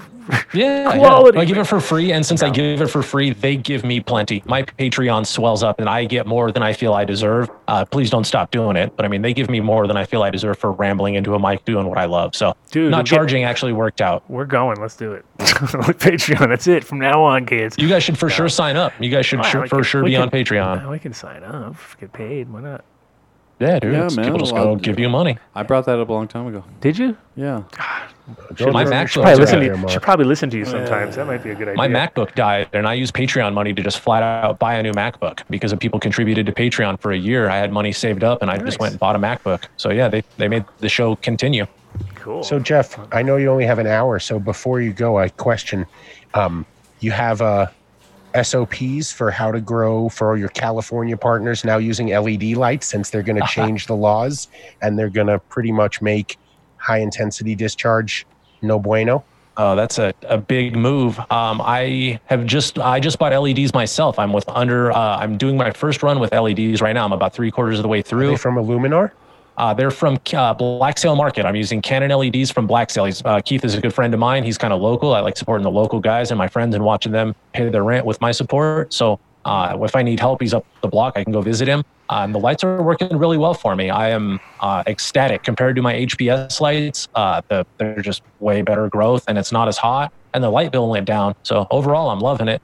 Uh, there's not much difference other than they can get hotter. I feel like they tolerate the heat in the LED room. Over the summer right now, it's roasting, and those plants are under the LEDs. They don't look mad under the heat like the HPS plants are kind of pissed off about the heat right now. So that's one thing I've noticed. And they uh, they can take more nutrients. I feel like they definitely can eat more They- under the LEDs. They just don't fade. That's my biggest problem. That's what I've always noticed. It's like there's less fade. okay. uh, like the fade you get off of uh, uh, high pressure sodiums compared to metal halide is also noticeable. Like if you try to go just under metal halide because that's all you have, for instance, which Yeah. I've done and flowered under them, it's like yeah, you get buds and they're and you can get a little more growth sometimes, and you even but they're leafier and they're fucking uh, they don't want to flush. They like you you kind of just they don't lose their color. Whereas on sodium they like fade like that. You know what I mean? At that certain point they just start. Do you think do it. that's necessary? Do you think that affects quality though? Yeah, I think so. Okay. I just I'll think believe in you. I mean, I just feel like the plants when they do that, I feel like they're really going through the the, the final throws. You know what I mean? And then The all the- senescence planet puts out that final oil. yeah, and you really get like a better burn and stuff. I just feel like you don't get such a chalky kind of black, kind of ashy shit, which you All get right. when too much nitrogen. You know, the nit- and the nitrogen is trapped in those things, and you don't seem like they. Yeah, I don't, that's the only thing I've noticed, and I've always been like, hmm. Even the full spectrum ones, they kind of still they grow like t- terpier, but greener and more chlorophyll plants, based plants, in my Yeah. opinion, so far. Uh, I, the, the chloroplast development is definitely uh, more more noticeable for sure. yeah, Yeah, they're they're bright green. They're Yo, more leafy. The Bob. leaves are thicker. They feel thicker, exactly. Yeah. exactly. Yeah. So uh, I'm trying to send him the phone number. he's already got it though, doesn't he? Or he's trying to go. Oh, he's going through Zoom. He thought that we were on Skype. So Oh, right. I mean, Is that what's yeah, going on? That's what I mean. I sent everyone the links this morning, and It's okay. Uh, you only I'll can do what you can do after the You can only do what you can do. Um, so what's your next? Uh, when's your next show? And what's guests? You got any guests on, or are you just kind of Um, just doing your own? I don't do a lot of guests. I've got uh, Jordan River from the Growcast lined up, but I put out a podcast every Monday and every Thursday. I do two shows a week. I also do a live show every Monday on Instagram. On my Instagram live, I'm Irie underscore genetics. I go on about seven ten Mountain Time. You're not Irie. You're not the other Irie Jeff guy that I sent Not the, everybody to. uh, not the No, other one. I'm no. Irie underscore genetics. Follow the right guy, please. Uh, but I go on there and from 710 to 810, I answer questions randomly. If you type in a comment about how to grow weed or something cannabis related, I do my best to answer it on the fly. Uh, it's really fun to connect with my audience. It's also a really good way to keep me up to speed because they can ask me anything at any moment. And so like, I've "Oh, got to have my knowledge. Yeah. Yeah, yeah, exactly. Talk about diploids. Oh, here we go. Uh, and just uh, kind of, Better Yeah. update it. Yo, yo, how's it going, Bob? Can you hear us now? No, he's still Connecting. connecting. Oh, hmm. I'm That's gonna. hence If the not, I'm gonna send him Yeah, the oh, oh, phone number oh. next. Okay. come over to my house, Bob. I'm set up. You can No, listen. here we go. Do it on Hold my. on. Bob, can you hear us? Yes, so, sorry Oh, about there we go. man. No worries. We're glad you're here. Turn your phone sideways. Yeah, if you go sideways, it's better for the. Yeah, perfect. And we can see the steely. fills up the it fills up the picture better for us. How you GD doing? Fam Show. Doing good, man. Doing good. Yeah, we just uh, had uh, Irie Jeff. He's just about to, he's just finishing up with him, and we wanted to. We actually had a lot of people. It was one of the shows where uh, only posted it last night around midnight, one o'clock in the morning, and had a shitload of comments, and everybody was super stoked to uh, Cool. have you on the I'll show. come back again and we'll uh, we'll do more of this because this is a good time. Yep. Okay, man. Thanks. Thanks, Ra. Thanks, Jeff. Thanks for letting me hang out, you guys. Invite me anytime uh, you need me. I'll come jump on. For sure. Thanks, bro. Have a good time, Bob. Good meeting everybody. Um, So, Mr. Hemphill, how you doing? doing good. A little uh, frustrating and uh, Ah, figuring it out. But I It's finally okay. got it. it sounds yeah, it sounds good. Actually, it sounds real good. Yeah, That's a sounds great. typical Zoom experience. You know, Once you just get over that initial hump, you're fine. It is. It's like the first time you use Zoom, you're like, "What is going? on? Oh, you got to put the thing and the audio and the ah." But yeah, sounds really good. Um, well, thanks for joining us. that was actually your introduction I was trying to do to you, but he, hijacked it. You were the guy that actually everybody wanted to hear because I had when when I put it up, everyone was like, "Whoa, Bob's coming on." I had quite a lot of uh, good feedback coming through. So, welcome. Uh, we uh, I think everybody right away the first thing everybody said was oh yes Northern Lights Northern Lights Northern Lights so tell me your connection on on, on, on what you which which Northern Light were you're working with that everybody seems to be jumping about because that's uh, one of those strains that I think was so popular but yet very few people held on to it and so and they got misnamed more than any other thing out there where in the beginning everybody was changing the names to sell sell packs and shit so there was a lot of fake ones out there uh, which Northern Light were you working with? Um, I'm working with uh, the Northern Lights number one that uh, I got from Kagyu and- at Coastal, and I'm using that as a building block. Um, crossed it into Pacific Northwest hash plant cut, and um, used those males on a bunch of things. One of them being Black Domino, which is you know NL hash plant, and uh, Mm-hmm. Ortega, and so So yeah, also had Ken Chem ninety one, and um, with that, and, nice. you know, um, all all proven, all, all proven stuff, pretty much. I mean, the NL5, which uh, is it just a straight NL5? yeah, um, and I also had um, you know, I've been working with the NL two by five that I got from Canorado that he got from Jim Ortega. Nice. Um, yeah, and just trying to get my hands on any stock. I've got some from AK Bean Brain, some good cuts and seeds from him. But there's not much around, and um, just uh, trying to, you know, get work with what I can find. You know. So I mean, it sounds like you're an indica loving kind of guy. You like those kind of. It sounds like every strain there is all pretty much indica dominant. Um, Yeah. Is is that is that? Um, so wh- did you get into growing? Did you get into breeding for personal use or personal sort of uh, benefits, or was it from a interest from an, uh, another side? Because a lot most people, it seems like a lot of people are doing it because they f- trying to f- figure out what works for them, and somehow magically along that road, they stumble across something that works for other people, and then bang, they get you know, you you get forced to become a breeder at that point because you're like shit. Now I got to do the work. Yeah, I, I did my first breeding in um, 95 outdoor fall, and um, it was from some kind bud seeds that I got at a Phish show and MSG the New Year's before. And unfortunately, I didn't breed the seeds brother and sister I, out crossed them to some Southern Virginia lines. If I would have kept that line pure, it would have been really special.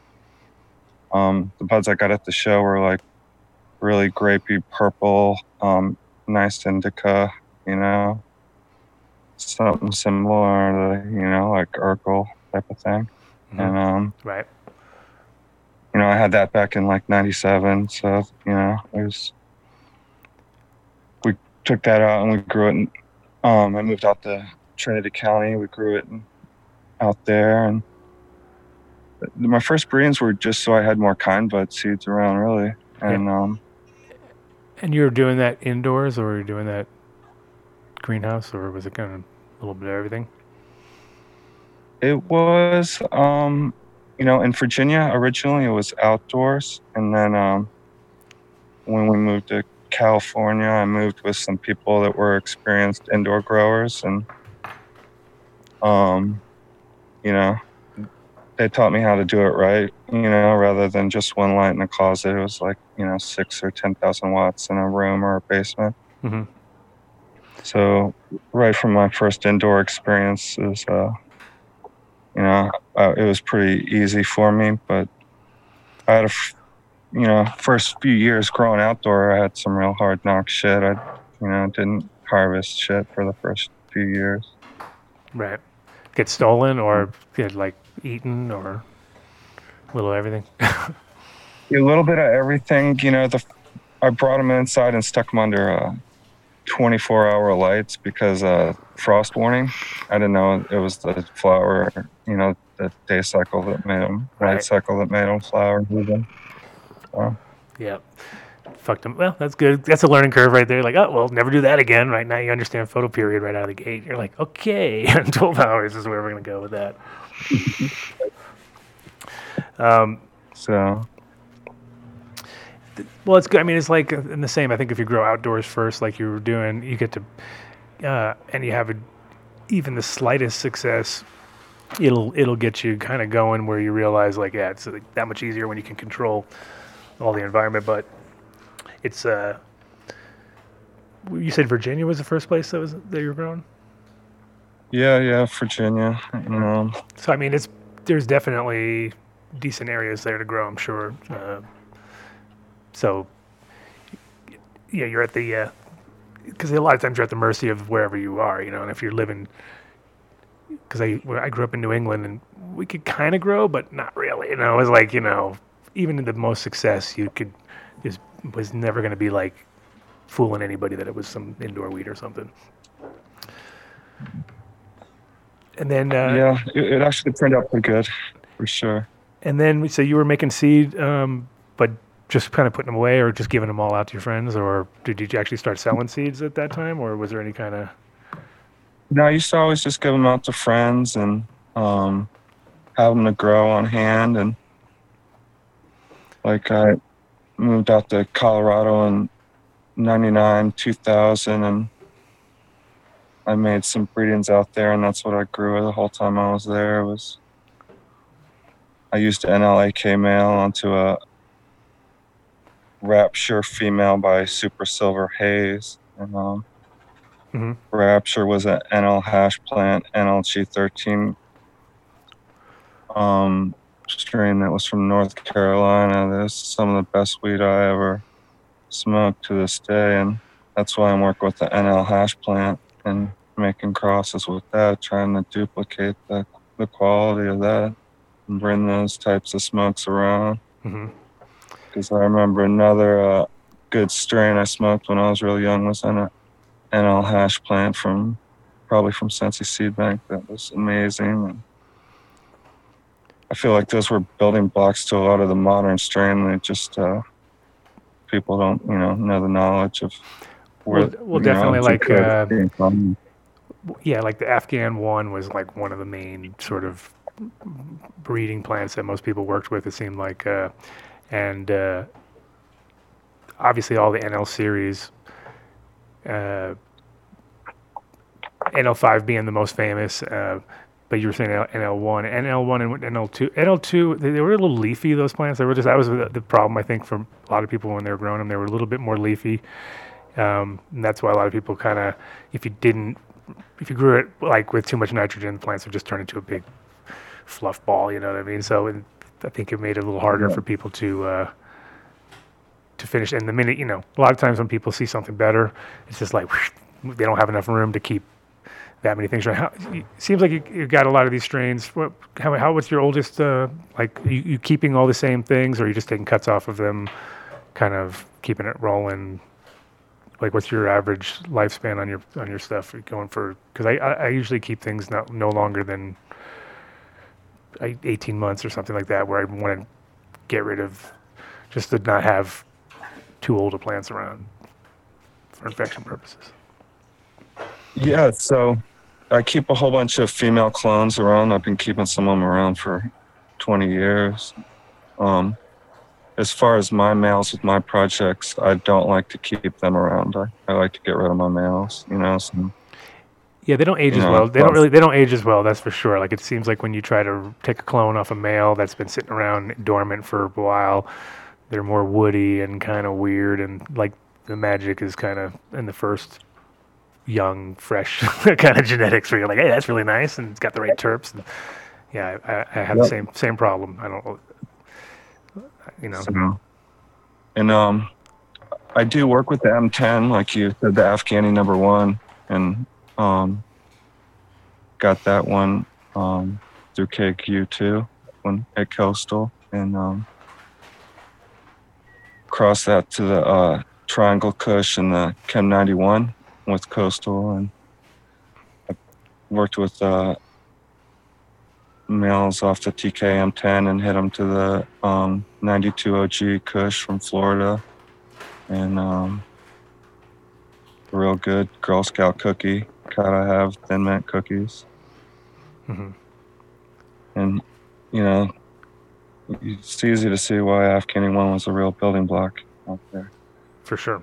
Yeah, and uh, so I also had some people were mentioning Cali Mist that you were working with that a little bit because I have actually an- got a cut back from uh, Two Trees, and it was uh, he had the original '94 Cali, but it's so it takes it's such a like it's such an old plant that it's kind of one of those.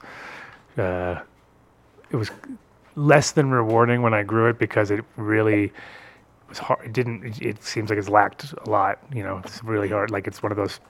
Because I remember Cali Mist on the first round, and it was electric. You know what I mean? Like the way that it, the, the effect was uh, from it, and also just the way it grew.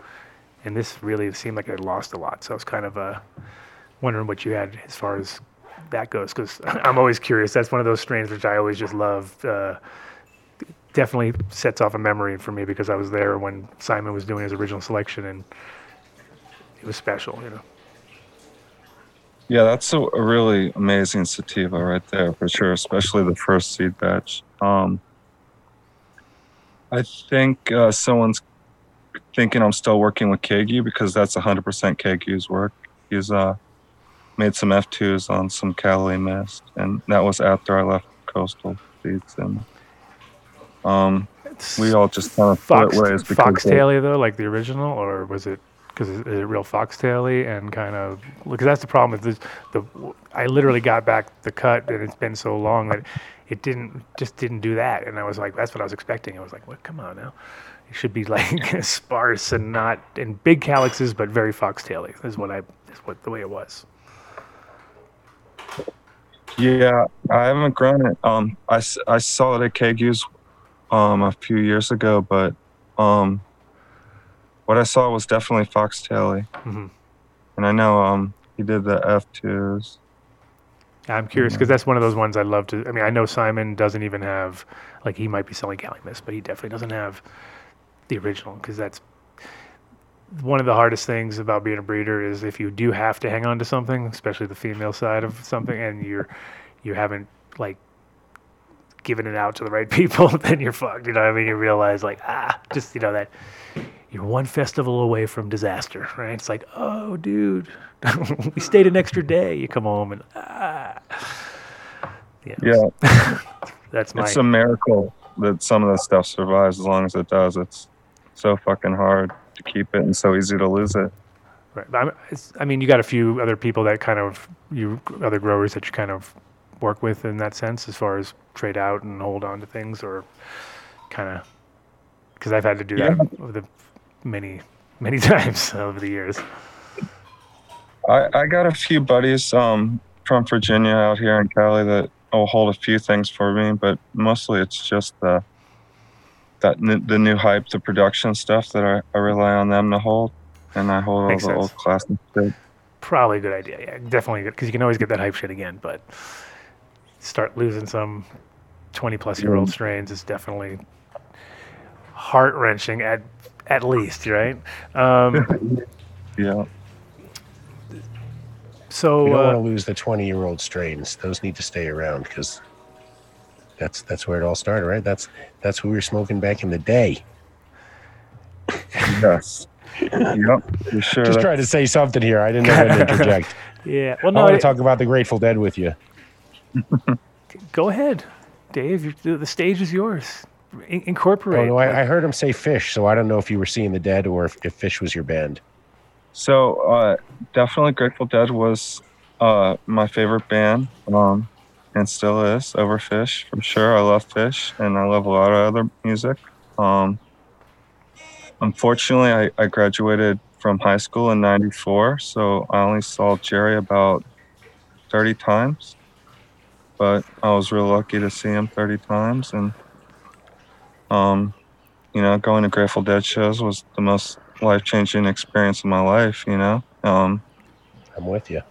the way, uh, you know, no matter how you look or what, you know, you're going to get treated like family until you start, you know, doing bad shit, you know? It's Jerry's birthday next week, August 1st. Yep, for sure. Um, we named the seed company after a line in Terrapin.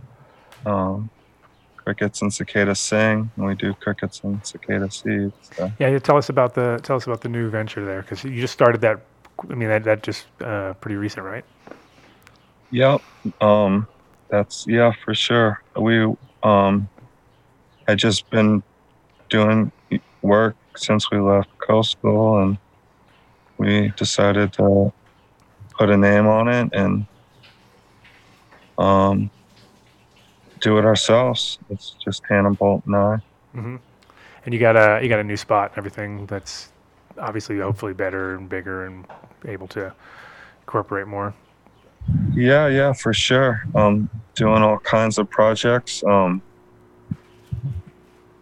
and you know, it's really easy to do projects, and um, it's really hard for me to release them. You know, I, I do lots of work a year, Right. you know, every year, and uh, And you got and, really you, like. and you're partnered up and you got partners on this one or you kind of just you and your wife or Yeah, just us, uh, small.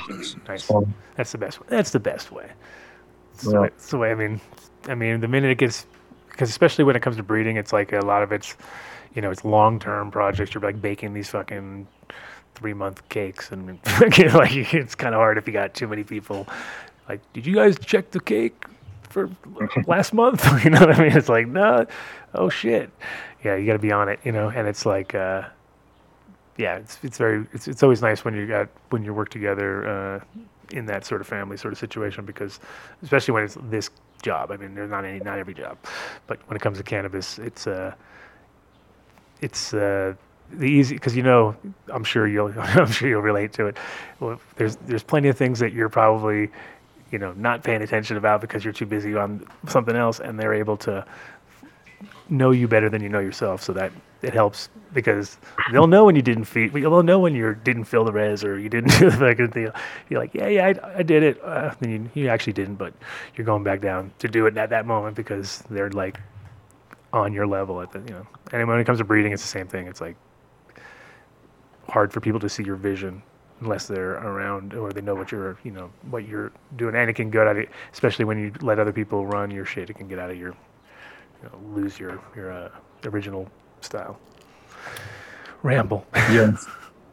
Yeah for sure. It's uh luckily uh she got to experience the rapture um back in virginia too. And you know she's still uh 100% down with you know us working lines like that. And it's really good to have a feminine eye in the projects and right. um so that's awesome. it's really cool for sure. So uh, you got some collabs on the horizon with anybody else though or just kind of going to do it all yourself at the moment? Because you got a lot. Yeah, um, I'm just doing it by myself at the moment, just uh, focusing on uh, working lines. Uh, did a train wreck back cross off uh, A5 Haze tie, the male Bodhi selected. nice always a good always a good choice Yeah, supernatural selections. Uh, it was the only seed that germinated, and it was that male that he used to make the Band Aid haze. And all his releases, it was a really special male. It's always interesting when you get one one seed pops, and it's um, when it's a male, it's actually way more way more satisfying because you can actually really that could really do some fucking major damage in, in the world, or you know, it could be something super special. Where I mean, a female is also not, I obviously most people are always like, what? When, You want a male? It's like, well, if I have one to choose from, I'd rather have that. You know what I mean? Because then you can really hit that onto ten different things, and you might have a one in ten choice. Would you don't see you cloning it and getting 10 different males and you know and hitting it t- it's like that's already too much work because but whereas you get one male and hey no problem i can hit 10 15 things 20 things whatever whatever you got to hit you can do it and you get a much bigger bigger uh, chance of finding something I agree with that 100%. And um, if, if it's a female, you're going to judge it a lot harder. If it's a male, you're just going to breed with it and see how, how it produces. Yeah, and exactly, and then and then it actually, sp- well, that's the, I mean, that is the, a the hardest part of doing everything, but it's also the most rewarding is running through the work that you did to see what comes out of it, and that's where a lot of guys don't even do that work. You know what I mean? They're just putting out stuff and letting their friends figure it all out. like, here you go. Oh, did it work? Oh, it didn't work. Oh, it was terrible. Oh, sorry. You know, that's not. But it, when you actually do it, then you. Uh, the, patterns come up real quick, you know. So it's like, oh, okay, well, that was a, we're going down the wrong path on this one. Is that our son? What's going on out there? We're on fire. Once again, Adam Dunn show canceled by the fire department. uh, but yeah, it's, it, that, that is really when things become clear. Yeah. You know what I mean? Like, oh wow, 100%. You got to grow and smoke your uh, stuff, man. 100%. And uh, that is the most difficult thing. And that's why I said it's easy to get the breedings done and it's hard to get the releases done. Oh, for sure. Like, yeah, I mean mm. that, and then the, the worst part is, is like there's moments in time when, you know, you know if you could put it out at that moment, it would be fucking amazing, but you can't because you haven't grown, you haven't done enough testing to figure out which, like, if it really is doing what you think it's going to do, you know, and sometimes, Yeah. sometimes that's to your advantage, and sometimes it's not. Where you're like, well, fuck, missed that boat because now everyone hates that thing because so and so fucked it up. You know, it's just like, yeah, there's there's so much politics. Yeah, um, I'm in I'm in that exact position right now. I need to do further testing. I did small rounds of testing off. Um, I did a Kabul Kush with the Landrace Afghani, crossed it to a Purple Hindu Kush male, and then on back crossed the Purple Hindu Kush. Also crossed it to Urkle and Baba, and people are seeing those pictures on my Instagram. A lot of co- uh, a lot of colors, a lot of colorful strains I can see coming out of those crosses for sure. Yeah, yeah, yeah. They they look beautiful, and people see,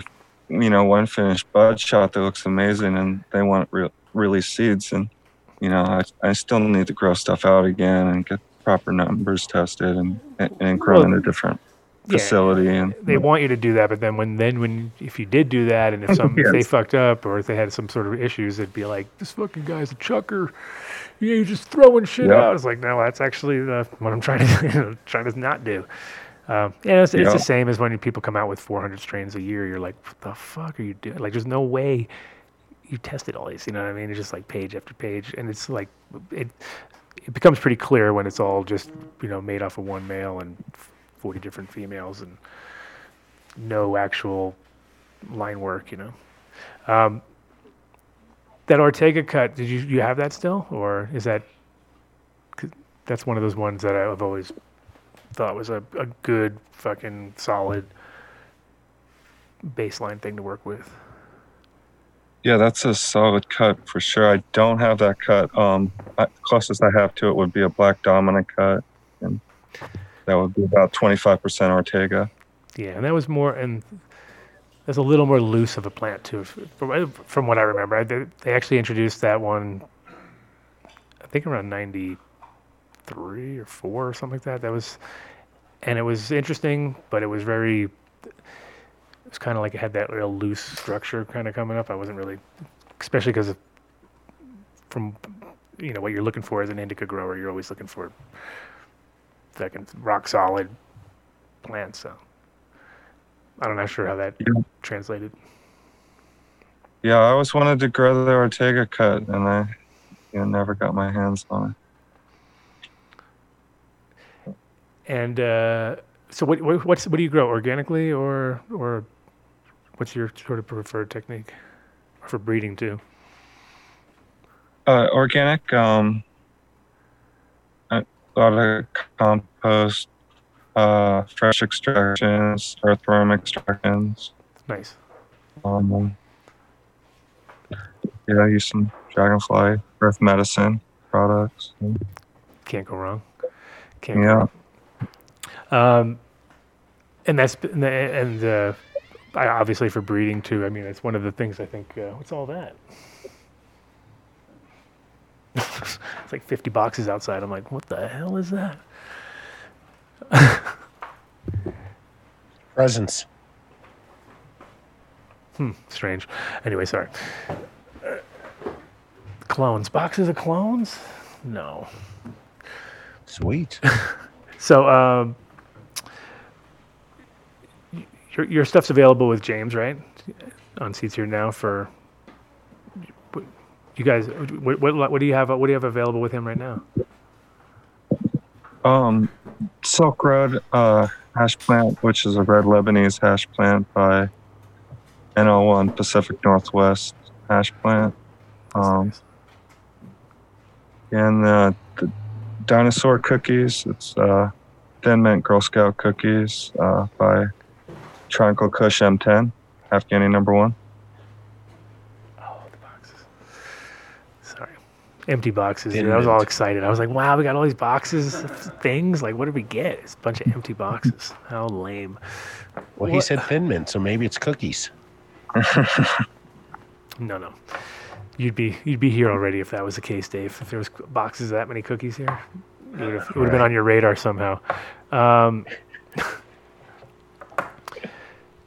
so, uh, w- w- when you- on the red Lebanese, that, that that that caught my attention. So, what is is that from uh, Coast? That was something from Coastal also, because Coastal had some pretty interesting exotic stuff in their lineups. For sure. Um, that uh, is a cut that uh, Bamboo sourced, and he was part of Coastal Seeds. But uh, it's a cut he sourced um, from a relative of Tim Blake's. Um, that's what he told me. Right. And so How did a how, really how did that gr- how did that grow? Because that's like definitely It's- uh, exotic plant. Yeah, it's it's an amazing plant. Um, it, for a land race, it's one of the better ones. Uh, I grew it at um, in Santa Cruz. I placed second in the Santa Cruz Cup in an indica, indica category. Um, there's a lot of good weed entered in that cup. So you know, for a land to pull that, it's pretty When, good. when you say when you say that bamboo sourced it, did he get seeds from? Did he get seeds from Lebanon? So from somebody grow them out and do the selection here, or was it something? You know, I, I've heard a backstory. Um, I'm not 100% sure exactly um, on the authenticity of the backstory. Um, so I think, uh, as the backstory goes, it, it was uh, Howard Marks uh, Yeah. seed stock from, from Red Leb Hmm. and um, somehow got into Southern Humboldt and Bam was passed a cut, and I've been holding it that cut for uh, about 2014. Nice, nice. You make hash from it ever? Because I mean, that's like obviously a hash plant. So, would be really curious to see how like just dry sieve would come off of it because I have smoked red. I have smoked Lebanese in Amsterdam, but they was like a yellower version, like a more yellowy colored one, and then the red leb obviously is more famous. But they really didn't. It was like their their production was down when I lived there because there was a war going on, and there was very little coming out. Um, and then there was a moment in time where a bunch of it came around and it was real creamy and it had a very distinct flavor. Like it was one of these ones where once you smoked the hash you were like oh yeah that is totally in its own category because it's not like moroccan. Moroccan had more of a sandal or more of a woodsy kind of vibe to it and that red or the, the leb and the red leb both had the creamy something super unique to it. So i'd be curious to see how it translated in the grown here you know?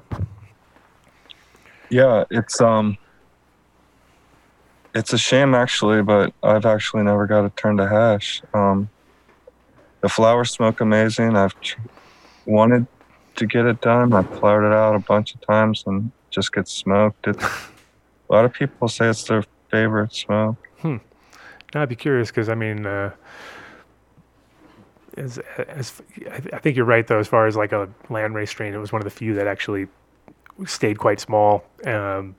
Because the photo, I mean, I don't- I never seen it growing. I've never been to Lebanon, but seen photos of Lebanon, like in Bekaa Valley and places like that, where they were growing Lebanese plants, and they were never bigger than like two foot. You know, what I mean, they were just these little tiny single, like just pop, pop, pop, pop, and then all all flower, very you know, interesting looking. So definitely not like your typical Thai or some crazy 14 foot, 20 foot plant, which you're like, how are you going to tame that? You know what I mean? It's really hard. Yeah, it's it's an interesting landrace. Um, it's indica dominant, but it definitely has a lot of sativa influences. You can see. You know, Mhm. it's not. And when um, you know, you you test out the seeds and grow out the seeds from the crosses, you you can see the sativa influence in some of them, and you know, especially when I cross it to Northern Lights number one uh, Pacific Northwest hash plant, and then you see a little sativa in there, you're like, oh, Yeah, right. Where's that coming from? Well, then you know. Uh, exactly. and then, uh, yeah, that because that so that so that's probably the only real land race that's in your sort of corral there. It sounds like. Um, that is released right now. I have a lot of different land races, and I do a lot of preservation runs. And as you probably know, um, a lot of people are weird about uh, land race getting released pure, and you know, just one breeder bringing it to the market and profiting off of uh, a lot of people's hard work. You know, so Yeah, I mean it's one of those things where the reason why most land races though were super special is because of the soil that it was grown in and the environment that it was grown in. So you're hardly ever doing a fair representation growing, especially people growing indoors. It's kind of like, yeah, you know, it's it's genetically the same fucking thing, but it's the the things that people were loving about it the most was the the the terroir that it came from, especially with like Moroccan has a you, you grow a Moroccan seed in an indoor situation, you're not going to get that that quality of coming out. Very rarely we're going to get something where you're going to be like, oh yeah, that smells like Moroccan because because they don't make it. They only grow it to make hash. You know, nobody grows it for flour there. So, what's up, James? We got you. I see your name, but I don't hear you or see you. Is he there? No. James Bean, man on the scene, is trying. It's technologically challenged. It usually takes him a couple of tries to get in. There he is. Hey, I just I just had to get this big know. nug out of my head. I got this nug in my head right now. Nice. Whoa. Yeah, What up, Nuggy? it's crazy. Call me Nughead. What up? What You've up? been called worse. I, I just want to break up the excitement you guys are fucking having over there right now. Excite. Yeah, that's the Right, word I was thank you, going to brother. use. That's the word I was going to use. Yeah. What up? Break What's up. new in the seed Oh, he just, that was it. He died. That was- Oh, he's gone. and now. he's gone. Oh, that was him man. I'm breaking. back. I'm back. I'm back. Oh, he's back. J- James the Bean. fuck? He's back on the scene. Yeah. Are, are you on dial up? Like good weed, I'm back, just like that. yeah. Um, no, I'm on free airtime. I don't know. Hold on. Uh, I'm on the air. Uh, the waves in the air. It's sonically the drones to your ears. Did you call us from a jet ski last week? He, he did All right, no, two that weeks was a ago. background. That was a background. No, it was not. No, no, it was a fucking rotating background. I don't think so. It looked pretty real. But um, oh no, that does, doesn't it? Right? Like it's so good. I was fucking really thrilled. That's why I wanted to test it out on you guys and see if you guys would buy it. Like, whoa, rotating. Um, what's up, Bob? chilling, man. How you doing? Good. Sorry about the whole Skype thing. That's on me. I already took blame in the in the room. Uh, I'm just so used to saying Skype that I. oh, you. Oh, you. You it's led him down the wrong path. Now I see what happened. Now I see what Oh, you fucked it up. Oh, You, no, I'm sure it's uh, part of my fault. It took me a while, but Alright. yeah, I was um, we had to pop his pop his Yeah. zoom zoom We- cherry. We Zoom made cherry. this, the uh, dry the dry the dry runs. I had shit down packed. It was all good. But No. I fucking told him the wrong platform. I know, yeah, Wah, and I and I and I wah. sent you that meme with the with the guy sliding into home plate. I thought you know you were done. I thought it was a done deal at that point. That's the thing. I got too cocky. But um, bum. I thought I had it. So you guys talked about with uh, Bob about his relation with Duke, No, let's go. Let's have Virginia. Obviously, I mean, there you go. right? See, v- VA don't play, and when they do, I know, VA only plays with VA. Right. Did you notice that shit? Yep. It's a very, very tight knit family. Oh yeah, How's for Duke? sure. How's Duke doing, by the way? Any word? Um, Is he run? Is he No, running? he is he running the yard yet, or what? I mean, no. He's like, is he running it? Is he? well, he's, he's- he's still stuck at county. County's worse. No, county time is worse You don't want to than fucking state time. Like it's just horrible. Yeah. But he's, he's, he's got an MP3 player now, which is cool. He got a music credits, which is cool. I, I talked to him into writing a book in the Gigax style with like fucking four inch margins and shit. yeah, do it. So and like and like to like like map it out for people. Tell me you need to buy 365 fucking solo cups. You need to buy four pairs of shoes. You need to buy two cases Well, of beer. Like map it no, fucking pre- out to prepper thing. prepper grow guide. That's it. Done deal. Right. It's a done tell, deal. Tell them what the fuck to do. And so uh, he's doing that, which I'm really excited about because he can, you know, all the people that donated and were really cool. He said he's going to give a copy of the book, and I told him in today's age, you can have 50 books printed or 100 books printed. It's not, you know, it's not a huge, huge Yeah. fee. So No, no, they'll they'll they'll write it for you. busy. You just tell them what you want. You're like, I want a book about this, and they'll be like, Okay, sir, we write it for you. They get like fifteen Chinese guys sit in a room and make some whack book that you try to sell. It. That's what they try but to we sell. don't, we don't want that though. We want a Duke. no, I know, I know, authentic book. I know. You can just skip all the bad writers and be like, I'll I'll take care of that. We'll make this happen. Yeah, get a, get, get a book deal with Ed. Uh, He's giving Ed'll. What's that strain above your head, James? yeah, right, right above. What's, that strain? What strain you Oh, got on your what's head? Yeah. What's that strain on your head? Oh, that one. Let me zoom in on it. Uh, that is priceless, I believe. The price priceless is going to be cookies and cream crossed with a Mac. Exotic uh, did them for Emerald Cup and only had like a couple packs of them to give out or sold.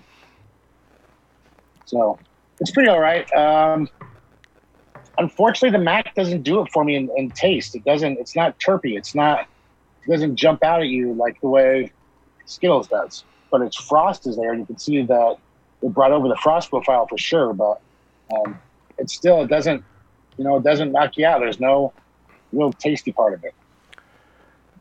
What's the best selling? What's the best selling? Uh, my opinion. what's Bob's best selling seed on your on your thing right now? What's what's what's hot on? Sold sold out. Sold, sold out. out. Oh, there you go. That's it. Everything. Everything's sold out. Yep. Sold out. Great. Well, glad we did our job here. This, this that do all happened. That all happened during the show, I assume. Like everyone just freaked out, right? And It's, started. it's kind of like Bob said earlier. He doesn't. He doesn't. He does a lot of work all year, but he doesn't put out a lot of seeds. He doesn't make a lot of releases. Can't mm-hmm. get. It doesn't. And I've found that to be somewhat true with some breeders. Lemon Hoko probably being the worst, but like they work on a lot of projects, but they have to be so perfect, and they know that as soon as they get one bad call, somebody's going to make a fit about it or go to social media, and so they just they'll keep working on it until they've got dialed down to exactly how they want it. And that can take five years, six, seven years. Shit, and she's still working on stuff that don't, you know, that they that they just can't release. And so it's such a breeder thing. Um, but uh, well, but yeah, that- so no, he only has four four strains with us. Um, if he had more releases, then we'd have more gear. But he's very selective. But soon come, I'm assuming, right? So now that Yeah. now that he's been on the show, he's gonna have to. He's like, oh man, I gotta go to work. Fuck. Time to make the donuts. It's like that old uh, Dunkin' Donuts ad. It's like oh, every time. Just got to go back and start grinding. it's time. Well, when is your, when is your next release going to be, Bob? Oh, Bob's pulling a James. Is he frozen? Yeah, frozen face. James. Bob. Oh. Oh, ah. Both of them? What, you guys both Put him on the disappeared? spot. You put him on No, the spot and he drops is- out. What's going on there? Everything's all wacky, wackadoodle up here. It's all wackadoodle on the screen. It was. Now it's cool. Yeah, I know because I use Zoom and I have. Yeah, I, I'll explain it. I like I like your green screen though, Adam. I like your green screen. Why? What's, what's my green screen? Smoke? No, you can't. No, he doesn't green see it. He- Oh, you can't see it because you can't. Oh, Yeah. yeah. You're Oh, oh, oh, oh. Okay. Oh, oh, oh. See it. you. All right, shout out to Chat Gang. I saw we had like 150 people in there. That's cool. Nice, nice. Um, so what do you? So while we're waiting to see if Bob jumps back in, what's uh, we might as well do the Seeds Here Now. Shout out for the show since you're right here. That's what I call So it. Make sure my easy team now, back It's on. so much more personal when you're here. Yeah, I'll, I'll just sit back and listen. The pros do it. James Bean, man on the scene. No, you're well, here. how, That's what the is the point. That what is the done deal? Tell tell everyone what is the done deal. If somebody enters a done deal, does it work on every seed that you have in your catalog? How how does the done Doesn't deal work on, work? on specials. doesn't work on specials. price You, you can't just go and get like a triple down. You can't double double done. No You get double one dip, done, double one dip deal. done, double dip done. You can do it. Yeah, no, You no- have the power, no James. have, right now, you have the power, James, to make this happen. Can you double dip? What we have done though is we have. I think we're the only seed bank that has a reward system. Can we double dip So on my seeds? Ten percent back. Can I everything. can I let you double dip down on my seeds at least on the done deal? So That- That's up to you. Ah, yeah, let's do it. Double down. Everyone can go buy. If you buy my seeds, you get the double dip. That's it. Done deal. If they're on sale. Right. If they're on sale. So it's normally- So if they're on sale, if you have them on sale, and someone wants to do a done deal, they get to double dip on the done deal. Ooh, the double dip done deal. Oh yeah. That would So, be the so shit. my Damn. IT guys are right now fucking like buzzing me. I'm sure. No, I don't know that I can do all that. Like we can write a code to do that shit. I don't know. What are you smoking on there, buddy? Um, some sage and sour and some. Oh, yep, there you go. Gong, gong. Oh, look at that! Did you remember that, Dave? Remember when you had that? You used to have that. I Dave? see the fly that Yeah, landed on your hand. mine. You like the flies? Flies come extra. Flies are flies are cost more. And then uh, some triangle. OG. Doesn't look as pretty, but it's beautiful. Well, I mean, it's I. It's I. That's that double dip done deal. Oh, there it is. Uh, clear up. Anyway, Triangle is Triangle is OG Kush. It's an O. It's an O. It is an A. It is an OG. It's not the one that Josh had. It's not that one. That particular one. Because it's it's, it's definitely different. It's definitely different. But it's. Uh, I'd say it's one of the tastier OGs out there for sure. It's, it's a very wake you So up. what, what did we what, what did we come out and decide with that on the uh, OG OG history? On which part? On the triangle part? Well, the thing is, I mean, I'm trying to get TK to come on the show, TK Origin, forever, but he's he's been kind of not dodging me, but he's definitely he's like, oh, come on, maybe later. So anyway, he's always got something happening, but he, he his story is pretty on point as far as um, timing wise, and I feel like there was a moment in time where seeded weed just basically flooded that area and lots of people well not you know and, and there wasn't enough really was very little growers when you think about it back in the early 90s when you think Right. about like average So person we're but thinking. Just somebody sold like a pound of seedy weed. multiple pounds well he well, the tk if you go to tk origin sort of uh, his page and look at his story and his timeline and the people that are involved it's like and you know he's with corn uh, cornbread and all these people kind of confirm the time frame and stuff so it's i think it's pretty correct and he was he was the the he was the like 16 year old with the older guys who and he kind of fucked it all up and he's the one who said he said that he seeded by mistake and that he had to sell it. So then he then he kind of tracked what he sold and that seemed to jive with a few of the things with alec anderson's story and, and it was like hmm okay that makes sense because it was the right timing and we also confirmed it with alec that the guys that TK knew is the guy that he bought the weed from. So it made made all sense at least. It's, it's small enough circle, and, and we know it's a bunch of guys that like to ride around on boards in the water. We're not really sure what they call that sport, but apparently it's something really That's popular. it. Stop, stop. Those guys, they have good weed. Something. Those guys Something. Stand- had the good weed back in the day. Um, so anyway, that was the thing. Bob's back. He's back. He's got sound. Yeah. Back. And he's got sound this time. He knows it. Like you're like a pro now, right? you Oh, were like shit. He's pro. He's ready to come on. you're like I thought you were ducking the question, Bob, when I asked when your next release was coming out, and then boom, Oh, Yeah, that right it. off. I'm like, wait a Oh, second. Yeah, power down. on battery. Fucking spot. you called me on my cell phone. right, well, Uh, soon as um testing is uh, done Next um, with, the, No. with the purple Hindu Kush Kabul Kush uh, will probably be it. Um, I've only gone a few of them out, but the Urkle crossed by those males uh, found one that was amazing, and a bunch of ones that were good and okay. But I need to do some more testing and famous last real. words. Famous last words. More testing. Well, will James Bean get him first? of course. of course. yes, definitely. All right. Of course. Come on That's now. all that matters. We work with all the good guys. But yeah, I didn't even know that uh, Duke and and uh, Mr. Hemphill had a connection until I talked to I talked to him and I was like, oh shit. So that was pretty cool. But it made sense how he had a lot of cuts. I mean, okay, you know, small circle, so it was good to see things kept in small circles sometimes. Yeah, yeah, for sure. Duke's a really good guy. It sucks he's got caught up. Um, but hopefully within within a year, you know, he'll be he'll be done with his shit. He can get out and do his thing. Um, Definitely. yeah, he's gonna he's gonna write the book, and that'll be that'll be good. Be good. Uh, what happened uh, since we're doing updates? What happened with the Frank Gigax grow book uh, that was brought in? That had the four inch shit. Was I'm not sure. I'm not sure. I mean, like it the was Bible. it was seen, but that was about it. I mean, never, never to be. I didn't get printed. I know. I, think they had trying to get a Netflix deal or something like that first. Was the was the whole thing. So, no idea. But I can I can give Frank a call. Okay, get an update. We should get a little update from him. He was definitely he was definitely uh, the best character to come out of that. Like you out of that whole thing, we definitely did not go. Th- th- that rabbit hole was completely in the wrong direction when it came to OG. But when it came to a real OG, it was like we found a whole new OG, which is fucking Frank, because he's definitely like proper. You know, he was doing things the way we all wish we were doing it back in the day. So that's always. Crashing a plane and running through the fucking desert. God damn. Yeah, he, you know, crashing planes full of weed, running through the desert, building underground bunkers that size of fucking t- football fields and shit. You know, you're like, all right, I like that. Guy's my fucking hero. Yeah. Those that that's what we like. so uh, no, we'll definitely get an So, update. uh, It's are you in NorCal, Bob? Yeah, I'm in Humboldt. I see your, you got your grill behind you. Uh, t- no, that's uh just uh, shit. There's some big trees, man. Big trees. Yeah, for a ve- sure. that's a That- veg might be area. a bit true.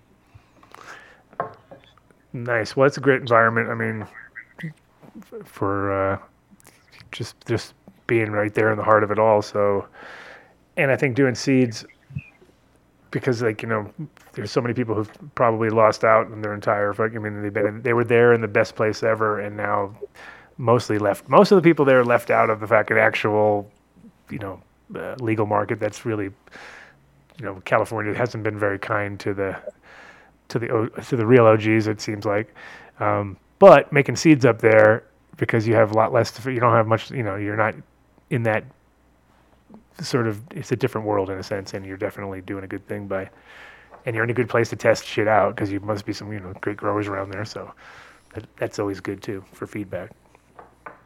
Yeah, definitely. It's uh definitely like part of the culture to me. Yeah. So Mike Denver had asked me earlier what my favorite, if there was ever a strain that came around on tour. And uh, when you just said you were in Humboldt, I have relatives that live in Petrolia. You anywhere near there? Um, I'm a few hours north, but uh, I go down there and uh, spend time at friends' places and uh, fish in the Mattole River and It's Petrolia hash plant, right? Wasn't that one that was from there? Or, yeah, Yeah. That. the head stash, Uh huh. Petrolia head stash, and um, hmm I actually have some seeds from the early '80s. A friend of mine just gave me, and uh, they're uh, from Petrolia, but uh, Would you get some to Adam, please? Oh, you can do the Please, selection. do the please, selection. please, do the please. selection. don't give, don't give them to me now. Do the selection. Like I said, I have too much. Yeah. Work. I have too much work. yeah, I'm- I'm like scared to pop them. Those are too old. those are too old to separate. When those kind of ones, you don't want to separate them. You want to do them all together. So you might only get one. You know what I mean? You don't want to fucking cut your choices at all. So Yeah, if I get one, I, I feel lucky. I'm almost uh, just scared to do that. yeah, And Adam will need a cut. There you go. Now you're talking. If you're gonna be my man, if you're gonna be my my cut manager over here or something, whatever you're trying to, whatever you're trying to pull, do the right thing. Don't make me do all the work. No, and you also do, like on those old seeds. It's like yeah, definitely. If you have a, if, even if you had a hundred of them, you'd still want to keep them all together. You know what I mean? Because fuck, you might only get yeah, yeah. you might get two of them out of those that actually germ. Who knows? You know. Yeah, um, for sure. I'm all about uh, keeping the population as big as possible to avoid bottlenecking. You know, um, Yep. if I do get them to go, I definitely will share um, a whole bunch of seeds with you for sure. Sounds nice. Sounds nice. Um, yeah, no, it's it's like the that that that's it's similar to landrace, but old seeds are little time capsules in the sense, you know, like the problem with landrace stuff is that we're a lot of us don't we weren't there, you know what I mean? But when you got old seeds, especially if there's something that you put away and you made some little note to yourself and then you know you, you actually sprouted and, and like I have you know like a lot of times it was like I found I had seeds from 82 that people gave me from uh, Kentucky some skunk Kentucky skunk that uh, were you know, in a in a film canister from his brother with little notes like long flowering, kind of you know, extra sweet. I was like, oh, these guys actually wrote notes. Like, holy shit, this is even better. Most of the time, it's just a little you know mixture of eight different continents in one fucking film case. You know, where you're like, it's a little Thai, a little Mexican. There's some, you know, oh my god, you know, so you don't have no idea what you're going to be growing out of it. Whereas this time, it was like rolling papers with little scribbled notes kind of stuffed into a thing. So it was pretty awesome. Uh, you know, and we got exactly the same way as we said earlier. We got a male out of it. You know what I mean? It didn't get any females. So I was like, cool, and then hit that to a few things. And there's some stuff. We have a bunch of seed to go through with that, and a few people growing it now finally. But it's also like that's for those little time capsule things are the fun. Those are the fun ones for me because if you were there and you can actually get a taste of something that you remember, it's it's weird. It's like a weird, almost like a deja vu or something, but of, of like, ah, you know. Yeah, Th- those are the most interesting seeds to me. Is uh, you know, landrace seeds that were from, you know, before stuff got polluted as Oh, much and even that's eighties or seventies. You know, and hmm that, that interests me much more than modern landrace.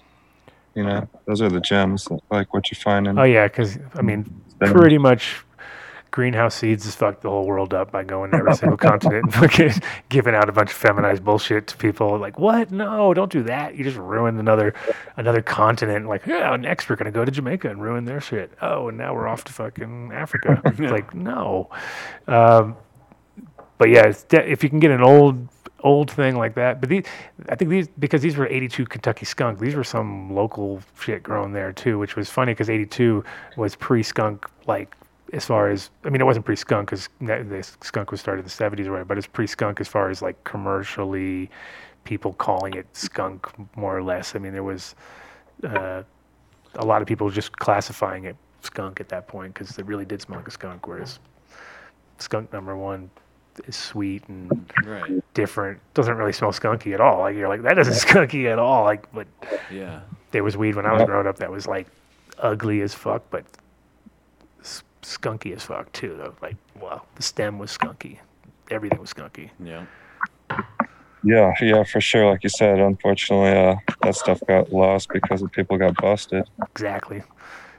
It was too good. Victim of their own success. It's like shit. Why is all the skunky weed get busted? It's like because it's skunky. Like oh yeah, there you go. Answered that question right out of the gate. but uh, it's sad too because it's like really, it's it's almost at a, it's almost it's at we're at meme we're at meme level now where it's just like you know everybody who comes out with their RKS, you're like let me see that and you just I don't know that doesn't, that's not nothing. You know, if, you, if they open it up and you can't already smell it before they've even brought it over to you, then it's not because it's just weird, huh? It's like we people bred, people grew for success, not for failures. in the long run is what the problem was, and in the end, the stuff that was a success was always the like the white or something. You know what I mean? Which would be like, yeah, it looks great, has no terps, zero. You know what I mean? Doesn't smell like anything when it grows. Perfect. But hopefully we go back in the right in the other direction now though you know with uh because everybody's more it's more of a badge of honor to have a stinky like if your dispensary smells so strong that the neighbors start to complain that's like yes i'll actually you know average person who's going to follow their nose is going to go straight to that shop compared to some glitzy looking place that does no smell right? Like choosing a restaurant in new york right dave You betcha. You well, come on. You, you just- know better than anybody. You it- 95% of cannabis is chosen by nose. mm-hmm. really doesn't matter what it looks like to begin with. It's all the nose. and unfortunately, it's always the lowest yielding, hardest to grow plant with the most finicky and you got to fucking baby it the most. And you're like, oh, that's the one everybody likes. like, so you're like, fuck. it's never the one that yields a lot and it's easy to grow. It, you know, that's why with things like Gorilla Glue and stuff like that are such suc- big successes in the industry because they do, they're easy to grow and they actually kind of deliver. But from a breeding point of view, they're not really the greatest. Like they, they don't, they just turn everything into the same thing. Like you're like, oh, it's more easy to grow, boring. Like kind of like, yeah, it doesn't enhance it, you know. Whereas if you get those finicky fucking that's you know even Skittles was like one of those classics where it's like it's the worst plant to grow. It's fucking horrible, but it does yeah, it is. does enhance, uh, and the terps are really identifiable. You know, so people people gravitated towards it. But as a grower, you'd be like, ugh, Girl Scout cookie, same thing. You're like, ugh, worst plant ever. Like as far as growing, like ugh. You know, Yeah, Skittles is worse though. Skittles is worse for sure, for sure. But uh, but still, you know, people did it because they're like, oh, it's you know, once they realized, and and a little bit like we talked about earlier, like Cali Mist was a kind of a hard, you know, finicky plant to grow, not the greatest, but but if you got a good one, it would yield well, but it would take 12 weeks. You know what I mean? So you just have to take that into consideration. If it's four weeks longer than normal, you know, than something else, it better yield more, right? but it didn't yield nearly four weeks more worth of, you know, but the terps and the flavor and the uniqueness, you know. Hey, Yeah. Bob, Rasta Jeff was giving away tons of his secrets and almost his IPM straight away. You have any? You have any tips, Trey? Eh, What's what's the Bob? What, what, what do you want to suggest? Because there there are a lot of people who who joined late just to hear you. And uh, what can you offer them so they could take to their home gardens and become better growers? Um, keep on your IPM with your clones. Um, before you have a problem. Um,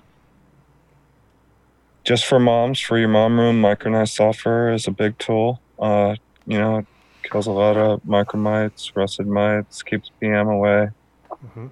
Um, put it And- like and you just use like bi- do you use like just a cheap one like Bonide or something like that, or do you go for anything particular brand? Yeah, it, I mean, most of your people that are just listening, that's all they're gonna be able to get um, is that, and that definitely works. But uh, there's, you know, if you can get an organic agricultural brand, um, it's more of a brown color than that white um, Mhm. commercial grade sulfur, and it's a little better product. But that uh, that stuff that everyone can get will work um, just as well. Right, it's cheap. it's Um, like thirteen bucks a bag or something stupid. So Yeah, it's it, it's the good shit is cheap too. Uh, just most places you need an agricultural license to get it, and um, so uh, No, I like it too. It's one of my definite. And the thing is, I got turned off of it back in the day because of sulfur burners. I just I had them at one point, and then I was like, oh, these things suck. And then I realized, like, so then I kind of was off sulfur forever. And then when russets started getting to be a problem over here in Colorado, that like turned into be like the the literal silver bullet, which is funny because that's what.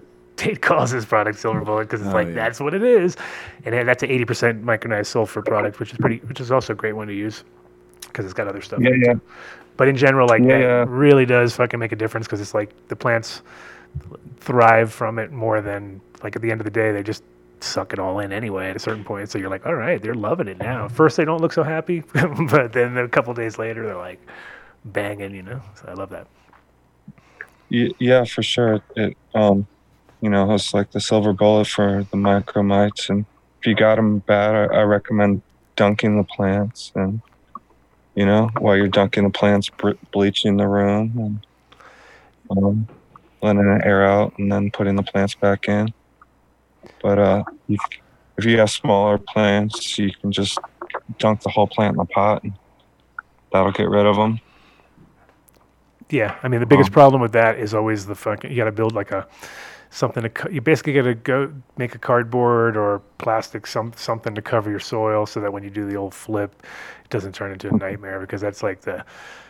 It's one of Oh, those yeah. ones where I'm like, uh, if they get too once they're like beyond a, a gallon, I'm like, no way, dude. like it's just too. You get that whole fucking teeter totter of the top there. So yeah, it's. Oh yeah, yeah, for sure. But it is. Uh, it is you want to have them in small pots, and you want to have them root bound for that. But Yeah. um, exactly. if you got big plants, you're never going to get rid of micromites. Anyways, you need to downsize to get rid of these fuckers. Um, you know, hundred percent annihilation, not just a pull off around. You know, that's what I'm talking about. Yeah. So, did you get like devastated by those? Sounds like sounds like you're familiar with those fucking mites. So, did you ever have any kind of like Oh yeah, massive fucking infestation? Because those things are a nightmare. I mean, definitely hurt people. yeah. Like um, like I said, I've been holding clones for 20 years and um, trading clones. So I, I've seen every fucking the experience come through. Um, Yeah. I remember, you know, those were about the nastiest thing I faced. Uh, you know, that the hot virus is uh, I was going pretty to ask, nasty. you, I was gonna ask you if you got 20 year old plants, you must have got a few of that along the way too, because that's been kind of Yeah. rid- riddling people. Yeah, yeah, you, you, you got to fucking just get rid of those ones, unfortunately. What's that? Oh, yeah, some water.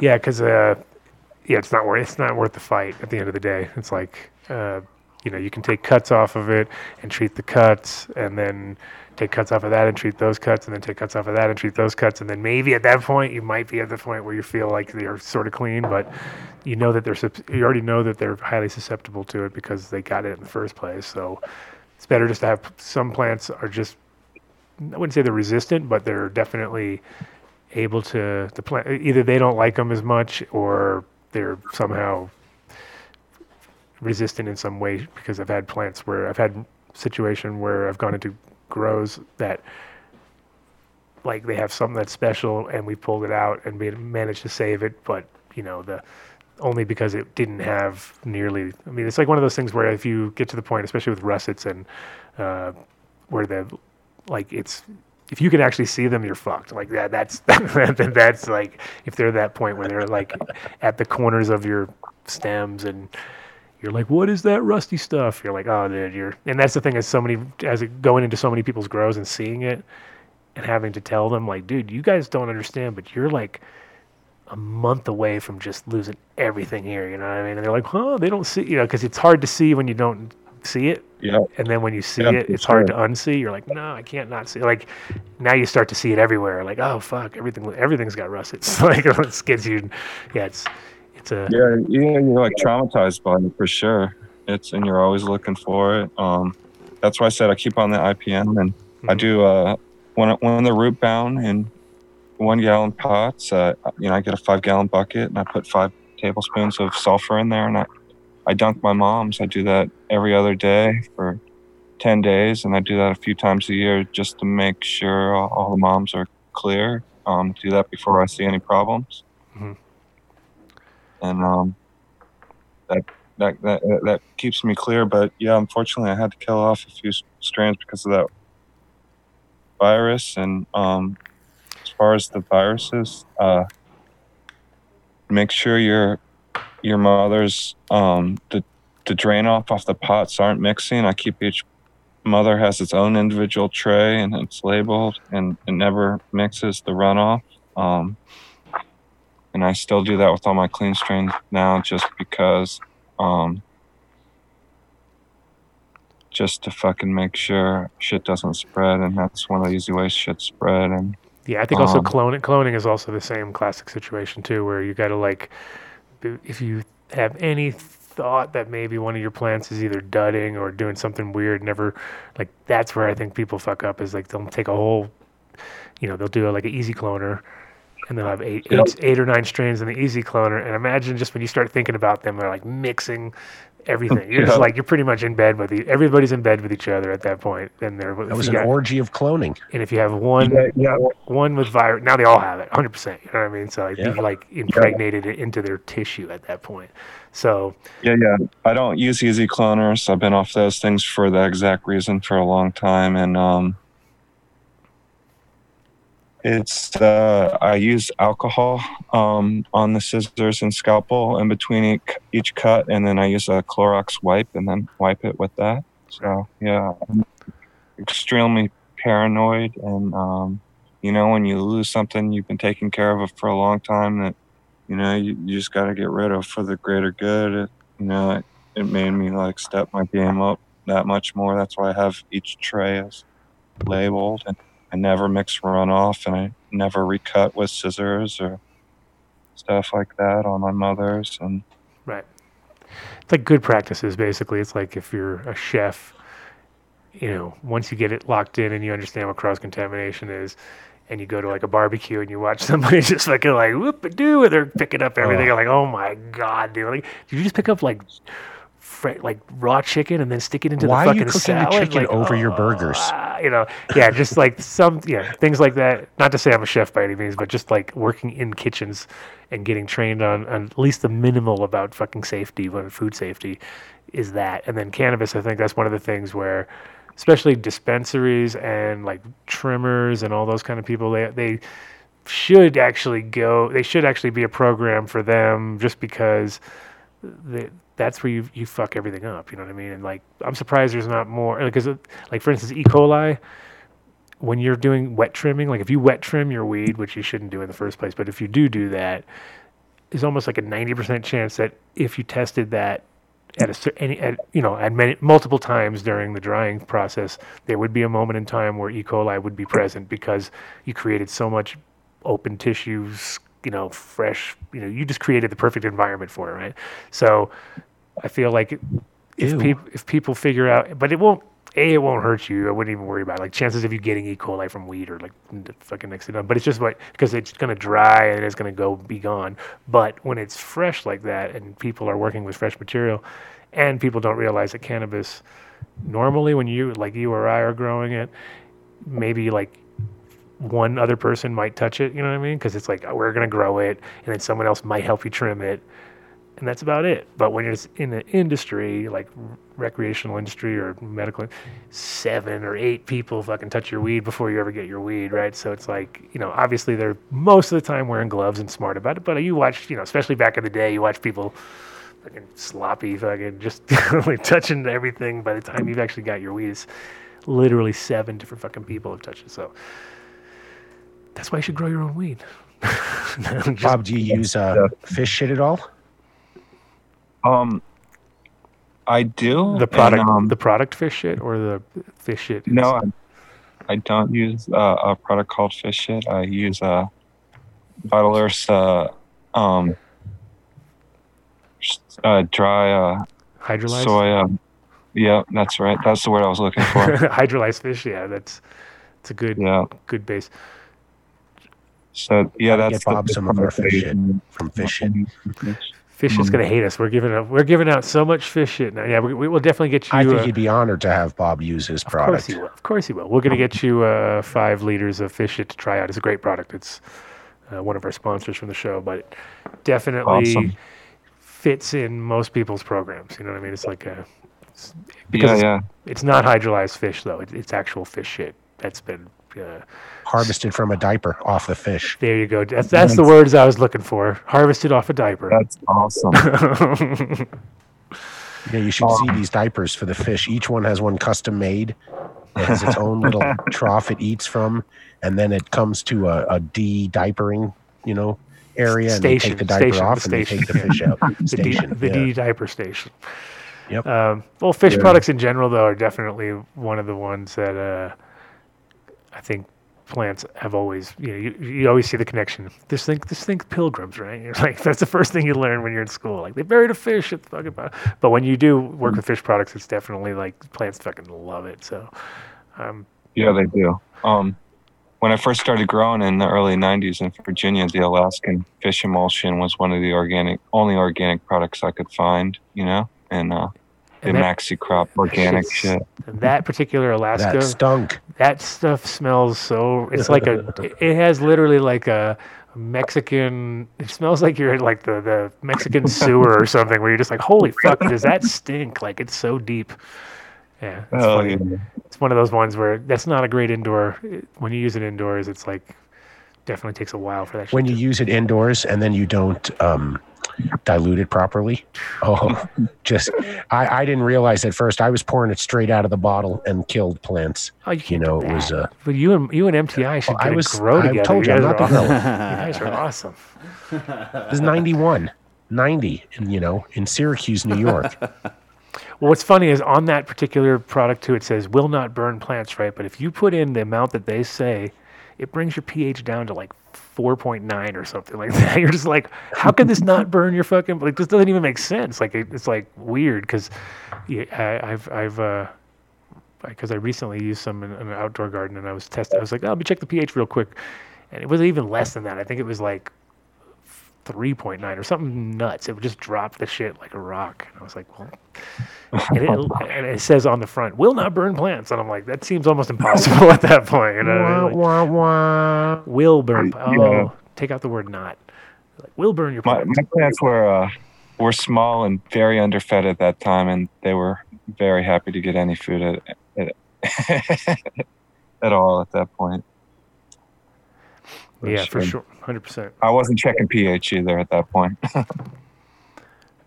well, it's it's nice when you don't and it works. It's amazing because it's one of those things where I I because I grew so much indoors and so much like hydro and got so fucking like anal about pH, knowing you know and af- checking the runoff and checking before and checking after because it's you know it, it's kind of how I gauge everything.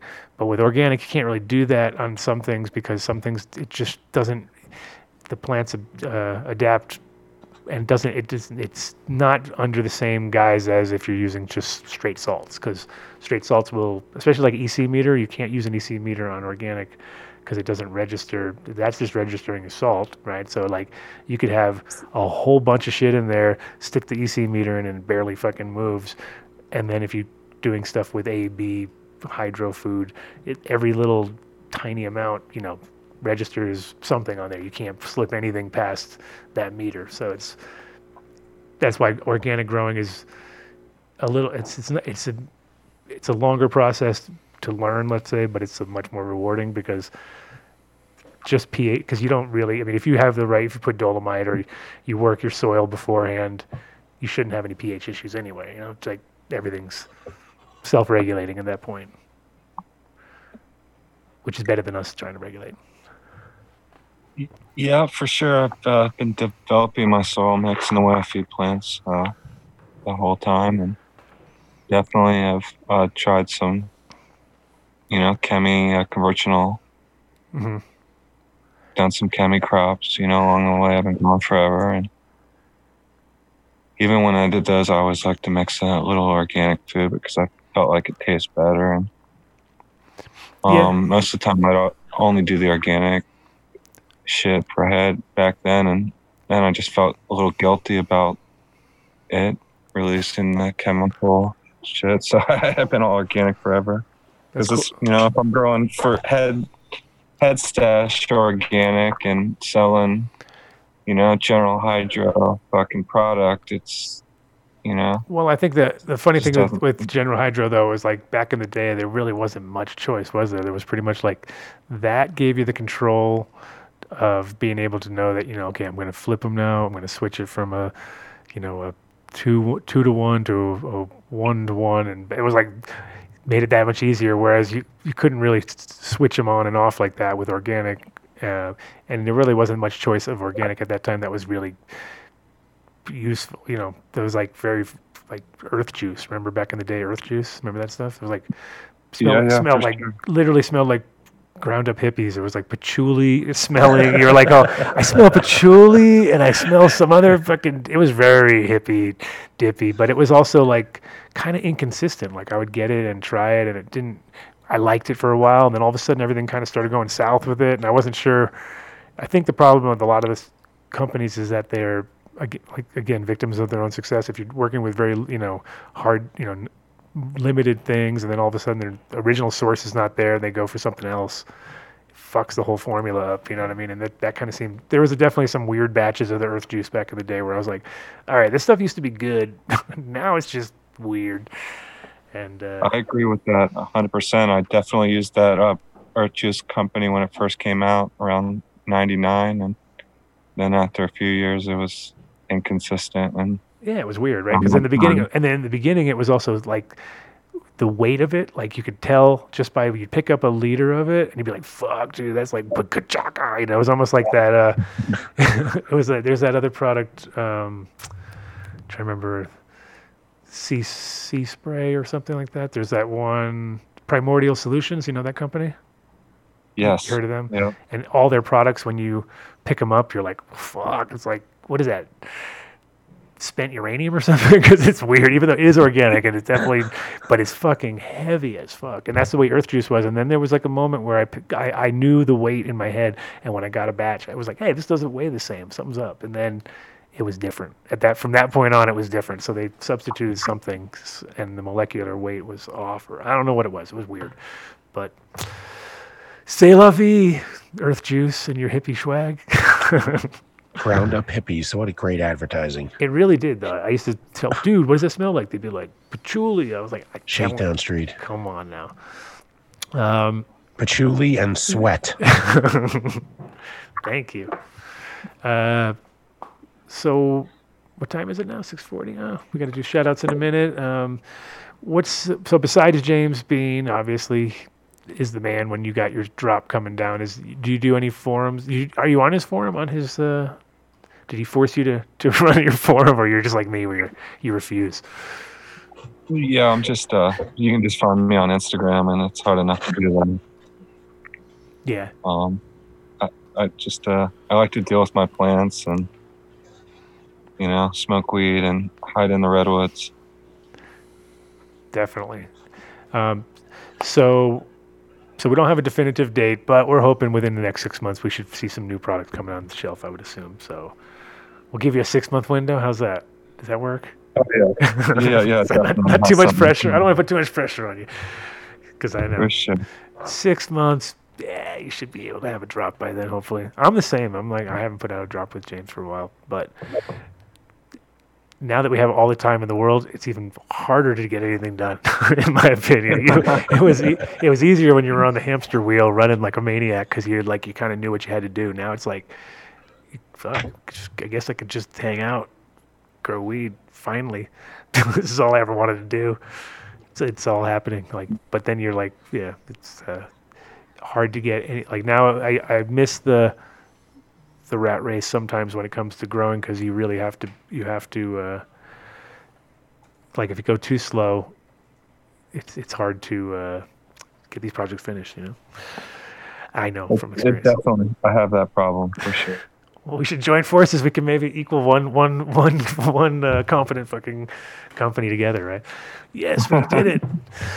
Uh, but uh, I'd be glad. I'd, be, I'd, be, I'd definitely be interested um, in seeing what comes out of uh, those old seeds. If you definitely if you get something out of there, we can do something with that. And in general, we should we should talk about it in the future because it'd be fun. Take our time. Yeah. might, coming 2028. the collab you've been waiting for since the Yeah. original show in 2020. well, cool. be awesome. Um, well, cool. Uh, we're gonna do some shout outs and stuff, so I don't want to keep you keep you from your plants, but it was definitely cool to connect. Um, keep in touch with the show, and definitely uh, when you have that drop, we'll we'll get you back on. We'll do another breeders. Thanks. Thanks a lot for having me. It was a pleasure. And, uh, Thanks for coming on, Bob. Have a Wait, good how night, does everybody everybody. find you online? What's your Instagram and all that before you go? It is Mr. Bob Hemphill mhm. um, and Crickets and Cicada Seeds is the other one. sweet. And uh, Thanks a lot, man. say hi to Hannah for us, and shout out to everybody, and we'll, we'll talk soon. All right, peace. Peace. Nice. Look at that, all lined up like a professional. Look at that, MTI coming through. He knew. New Millennium, as mentioned on the show multiple times today by our buddy Irie Jeff, staple in his in his in his uh, quiver there. Right. Yeah. Um, the guys over at New Millennium putting out some serious products. Check them out. Obviously, use a done deal when you do that. Um, you can pick up their uh, their winter frost if you're about to if you're about to finish your stuff. Pick up some winter frost. Finish your plants off. You'll be like, holy shit, that shit really works. Um, if you're about to flip your plants, we just had the uh, decision up there. If that's another product you want to use, that nobody really else is doing, so it's it's perfect. That helps line up your plants and get them ready for for flowering. First, like your first, uh, literally on your first feeding and flower, you're going to use it, and maybe one other time after that. Bam. Uh, also, their uh, Ruby Fulvic is a great product. It's f- 11 kinds of fulvic acid in one. You can stand use that stand. That's like a tonic for your plants. So you basically just figure like you want to give your plants a little special treat. You give them that by themselves. Bam. Next day, you really notice a difference, and it just helps kind of keep everything clean and firing in all cylinders, really. Uh, but yeah, New Millennium Nutrients, Done deal at checkout. Also, they got a store finder and a calculator. So if you have to figure out how many space you got, how many plants you got, you can figure that all out and uh, buy the right amount of products. You don't end up with five gallons of decision, which you only need to use once. You're like, uh, you only using that once during the thing. Oh shit, got five gallons of it. Um, yeah. And if you don't want to grow your own weed, you just want to sit around like Dave and fucking eat candy all day, then this is your product right here, Dave. Tell them. Incredibles edibles. man. The first edible I really, you know, commercial edible I really tried. Them and I don't want to say Dixie because I didn't try them, but they are the most Oh. consistent edibles going for 10 years now, 12 years. I I think they're on their 10 year You're right. anniversary. I think they had their 10 year. I that's believe. right. 10 year mm, I anniversary. think was that was just recently. So there you go. Official 10 year anniversary. Yeah. Uh, And I love that new little cast photo they have, the silhouette of them. They, they look great. But they've got like six or seven new flavors of, of gummies out right now. And so you can find them all over the state. They're in like 500 plus dispensaries. super it- consistent. That's one thing we love about them. Consistent. They work. They work. They work. They taste the Yeah. same. They work the same. They uh, they deliver exactly what you want. It's important. And the inputs are also really good. Oh, you love that little silhouette because you're like, oh, I have my own can. They have their own silhouette. They're only half a face though. Yeah, man. They only do, they only get they don't get a full face. Um, yeah. No, they're a great company, great people. I mean, uh, if if you're going to try an edible out, that's the one you want to try. And uh, you can you can get them actually discounted, right? If you went to Green Farms Med, try to use the uh, Oh, the done yeah. deal down there. So you can always talk to to JW when you go down there. They sell Incredibles down there. And uh, I know they sell them at Apothecary, but I don't think we have the done deal set up for that. But I think that's something we're going to work on. We're working on that. But now you're all jumping ahead, skipping around. You don't know what you're doing. I'm skipping around. It's okay. MTI. You don't You're have to change the card, Mark. You're messing up But- MTI because we didn't say True Pura because True Pura, Well, you can next. get the discount. Yeah, but that's in between. It's a jump. So you jumped over to Green Farms. You forgot about True Pura. I didn't forget about them. Yeah, I was you just trying Yeah, to, you t- did. tie it in. I'm telling Bob. You know? I'm telling Bob Phil. on you. Yep. I'm going to tell Bob Bob. on. But We're go to truepura.com and you get 20% off your order if you enter done deal in the checkout code. and they deliver, and I think- obviously. So because it's CBD, you get delivered right to your door. Mom Right. approved. Um, yes, Ma- Mark's parents are their Yeah. biggest customer right My now. mom approved. they have sold. They have pretty much. It's like they're selling all the furniture now. I heard. like, Yep. Just to get more. Yeah. Yeah. They're selling. jonesing out right now. That's right. Ah, we're running out. Uh, but if you don't want to run out, you go over to our guys over there at Green Farms, greenfarmsmed.com. Greenfarmsmed.com. They have uh, organically grown, no-till grown cannabis in-house. They've got rosin, which is off the chart. Terps, like over 20% terps on, on the country fruit. Um, just beautiful plant, beautiful uh, plants and excellent product. You get the done deal on your Incredibles. You get done deal on anything there, really. Just go there, tell them, hey, what up? You heard about on the show. Obviously, you need a medical card. You need to be here in Colorado, so I can't can't help you if you don't if you're not those kind of in, in that position. But when and if you are, this is the spot. Um, also, you can go to Green Farms Feed and Seed in Louisville if you want to grow your own, and, and you're thinking like, hey, you know what? I need some uh, organic inputs for my garden, and uh, that's the spot to do it. Uh, and while you're there, you may notice in the some products from another company, guys who are our buddies over here at Build a Soil. Buildasoil.com. Oh shit! 877. No, uh, just eight- get out of here. Get out of No, here. oh, What is it? you No, ruined it. 855 877 soil. 877 soil. Oh Amateur. God. Amateur hour over here. I know, such a rookie. Fuck. Uh, but no, you go to buildasoil.com or to 855-877-SOIL. You say, what up? I need the done deal. Uh, This, and basically check online. They have uh, super high quality organic inputs and also IPM, which you heard about on the show. From every breeder and grower out there, it's your number one thing you need to take care of, especially now because it's summertime.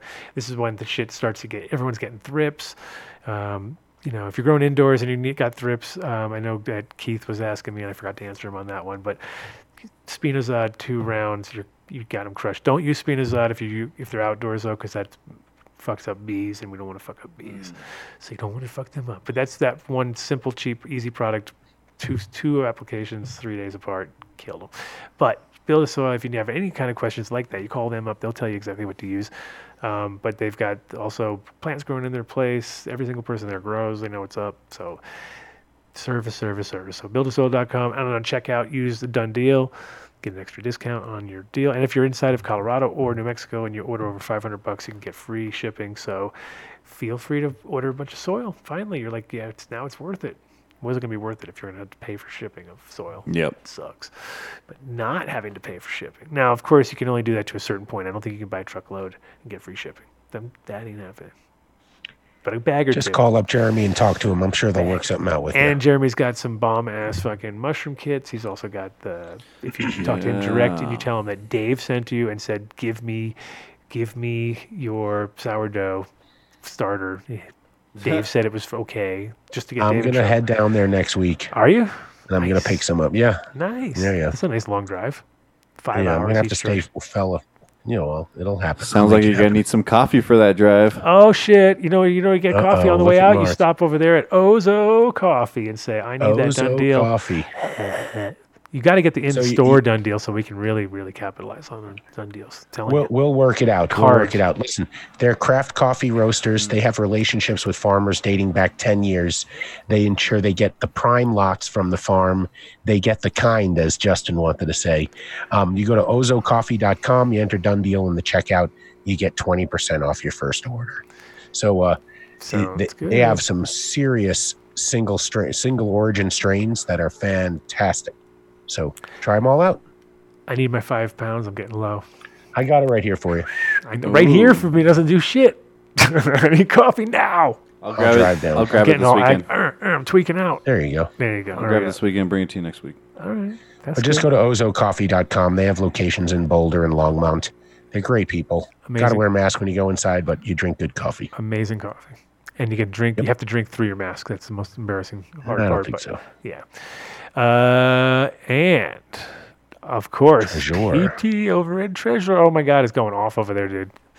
It is going off. Is it? Yeah. It is. People. Yeah, it's Party time, Dave. party time, full on. Sweet. It's just. Well, man, listen, they, they they solve their problems pretty much, so they can go out and have parties and have fun. Oh, cool. But the guys over Yeah. at Treasure, I talked to Pete the other day. He said, yeah, it's definitely it's back on again. So if you're in Barcelona, if you're trapped there, if you're from America, you're not going to Barcelona unless you got some special ins. Tell me how you do it. Mm. Got to have some special VIP pass or something Yeah. like that. I don't know. But if you happen to be there and you want to go check out the nicest, coolest people, best weed, best vibe, go to Treasure. Mm-hmm. Tell them you the done deal. You get free entrance, which is normally thirty euros. So there's that. That you're making. You're making bank right there. Right. We were we were so disappointed. We were 24 hours away from leaving, and That's your reward for Dave- making it through three hours every then week. We had to, then Dave. We had to convince Dave because he wouldn't listen. But you know, we did. I wanted to go. What could I say? I, was. I was ready Yeah. to go. Dave was like, "Give it to me." We said, "No, Dave." Ready to go. Uh, but Well, yeah, I mean, think about it right now with the exchange rate. The 30 euros is about 150 US dollars. So Is it that bad right now? That- Is I'm are sure we it's gonna get ass- worse. Are we getting our ass kicked Yeah. that hard? Um, but yeah, check them out. If you is in Barcelona, Barcelona, Barcelona, Barcelona. Barcelona. All right, and next, boom, we got. the- Oh. Oh, no, confusion. There What? you go. Sorry. oh shit, Apothecary Farms. apothecary right here. Apothecary Thank you. I got some, Farms. got some to smoke right now. I got some flavors. Oh, yeah. Flav. I got Flav over here. I think you got batter. Mambo and some uh, Some sour diesel batter. sour diesel batter. sour diesel batter. Oh gee. Oh Jesus. And we got some. So if you go to Apothecary in uh, Denver, Pueblo, Colorado Springs, you ask for the done deal, you get a gram of their ambrosia and an infused joint for 25 bucks. And uh, we'll hope to expand that deal to something else and add some Incredibles to it soon. Um, but stay tuned. Good Fire job. extracts. Good job. And they're just getting into rosin too now, so you'll see that on the shelves. Yeah, for sure. Rosin, yeah. rosin, rosin. Check out the show from what four weeks ago, something like that. Uh, four Five- weeks ago. five weeks ago, six weeks no, ago? man. It was before COVID times, man. No, Remember? was Was it? it yesterday? Yeah, because he was in studio. Oh, We were in uh, D Money. Uh, the the yeah, Oh, yeah. we're over there. it's a long time ago. Yeah, Before when we Groundhog it Day was like started. December, I think, or January or something. Yeah, that's what I said four weeks ago. It's exactly what I said. Four weeks ago, Four man, weeks ago, totally. December. But good good flavors. They just got a whole bunch of new stuff in after 710. Uh, they have some new in-house flavors, and uh, like you said, the SHO is looking bomb lately. Fire. And you should be able to find it on the stores in the store shelves in Oklahoma really soon too. If it's uh, branded under Apothecary or someone else, I'm sure we can get uh, Brent to let us know how you can find it. S- And next we got Extract Craft. Extractcraft.com. Yeah. Simple. That was the thing. Simple, safe, right there. Ethanol extraction. Definitely all those things. Um, super simple. So simple. I got bored. I was like, now what do I do? Just sit around for three hours and wait? Yep. Yep. Um, but there are some other little neat tricks and things you can do with it, which I was very interested in. You can make it into your. It can be its own vac and separate, you know, purge oven kind of thing. It can do all other has other features. But uh, check them out uh, if you want the done deal. Contact them direct. Uh, they're only like fifteen hundred bucks too. They're real cheap. Um, complete closed loop extraction, uh, alcohol extraction, and you get back about ninety eight percent of your original product. So super efficient. Um, again, like well built, built right here in Colorado too. So if you have any problems, you can send it back. They will take care of it immediately. Um, go to their website, um, and you can also go to their uh, Instagram page, which is Extract Craft Users. Right? Isn't that it? User, Their user. user group or something. like? Extract Craft Team. team. Sorry, you're right. Yeah. team. Extract Craft. Yeah, exactly. They have a. But the thing is, they're also really cool, and the one of the things that uh, made me uh, realize the, the benefit of this thing because you can do all sorts of extractions with alcohol. It's not just cannabis. Um, and they on that uh, Instagram page, there's a whole bunch of different um, products that these people have made and different kind of extracts. And so if you happen to be foraging and got all sorts of things out there, you can make your own tinctures at home. So check them out. Um, but you're gonna need uh, alcohol. So you can go to our next sponsor, of course, which is 420 420extractor.com. There you will get your alcohol to fill up into your crucial. Or your hand sanitizer. Yes, the other products could, it's a little sticky for hand sanitizer because the, the food grade. You know, it's a little bit like it's not like uh, isopropyl It's a little more dry. This is a little more like, you know, sugary, sugary powdery. Uh, but in, and 420 extractor is uh, made for extraction of cannabis uh, or other other botanicals. So. You know, you know, you, it's not like you're using Everclear, which you know is sort of eh, there's some impurities in there. Uh, but yeah, check them out. Go if you want to order direct, you can get them in five gallon totes. Uh, I think that's 36 bucks a gallon. Throw in the done deal. Give you, I think they take care of your shipping or something like that. But hit them up. Tell them you saw on the show. You need you need that shit. You need it. Um, Need it. Need it. Speaking of You need it, it. oh my God! Right Maybe here. next week you can bring the uh, When Dave sees Uh, cookies like that, he.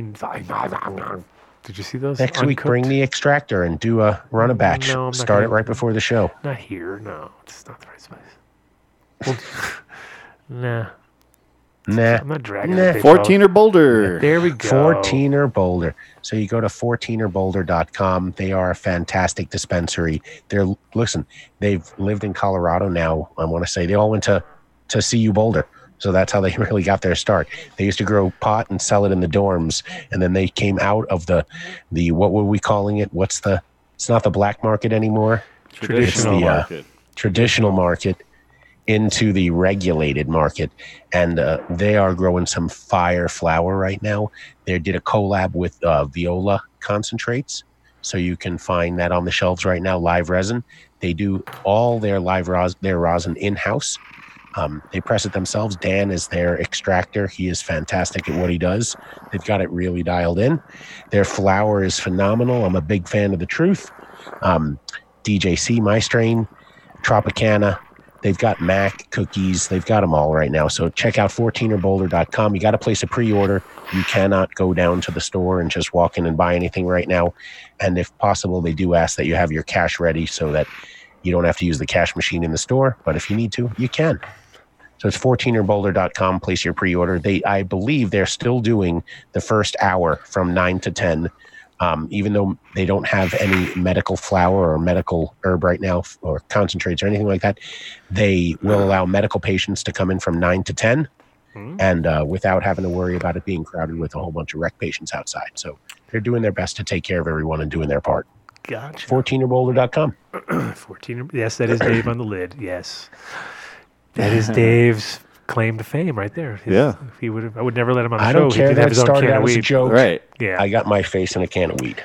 Well, what's I no don't mind at joke? What's no joke is fish shit. You can make jokes now, though. Go right ahead. We will. Plenty. Send them in to Adam at the AdamDunshow.com. Is that I even don't. I don't think that's going to exist. I think you can I get don't bounce, think it's in that's the- going to bounce back. It's And, definitely gonna bounce Yeah. back. I Yeah. think. so, uh, fish shit will make your plants bounce back, though, won't it? Oh, Oh oh my bad. Yeah. We need Uh, a DJ scratch. you need that. All I have is this. Oh, there you go. Perfect. That's good enough. Okay. Um, that gets the party started. Yeah. But fish shit does the same thing. Shit makes your plants turp out. Turp out, brah. You, get, you can speak Terpanese after your once your plants get hit with this fish shit. They're- You'll be speaking Terpanese, brah. um, no, great product. Uh, it's it's a you can add it to any any formula. It's like you have you're growing on doesn't matter what you're growing, soil, hydro, whatever. You can add this product into your mix, and uh, you will see an improvement. We're uh, we should get Tom on the show again soon, just because he's a fun guy. We like Tom. Tom, we'll do a big. I think tell- he was skydiving the other day. See, that's what I just said. He's a fun Yeah. guy. He's a guy skydiving the other day. But no, we should get him on the show and do. That's when we can do our big giveaway, and we'll add. So maybe real soon we should get him on the show. That way we can add in. By the way, here send five to him and five to him and five to him. Because we've promised half our guests for the last three weeks now. Fish shit. So we Yeah, better we at better we better deliver. Dave. No problem. Dave's giving it away like it's like it's his. Right. Yeah, Tommy would love to know that Bob is using it and Jeff is using it. that's right. It's uh, it's good for his brand. Hundred percent. No, it's just it's and it's like I know that everybody. It's funny too because I didn't know I had seen it on the shelf over at the shop here, and there was an issue in the very beginning. I think we talked about on the show where, you know, it's so alive that it, they were like blowing up off the shelf and stuff because they didn't have the pressure release caps on them or something. Oh right. So kind of right. like I was like, so, so every time I came in, there was like fish shit just dripping off the thing, and I was like, eh, I'm probably not going to use that product. Like it was just kind of out of my, it was off my radar for a while. Yeah. But then everybody who had used it was telling me how great it was, and so then I got finally got a chance to fucking try it, and now it's it's in there, it's in the quiver, it's in the quiver, In the quiver. as they say in Rhode Island, Rhode Island. Uh, You pack your car and have it yad. exactly. That's what they say in Fishheadfarms.com. Red Island. Fishheadfarms.com. Fishheadfarms.com. James Bean, man on the scene. You saw him here live. Weed on his head. He had weed head. He wasn't frozen.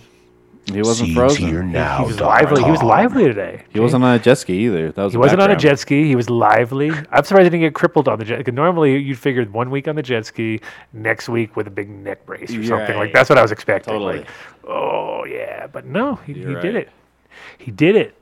He survived. Um, but you you can contact them if you want to get some of the best in genetics or the best in genetics, I should say.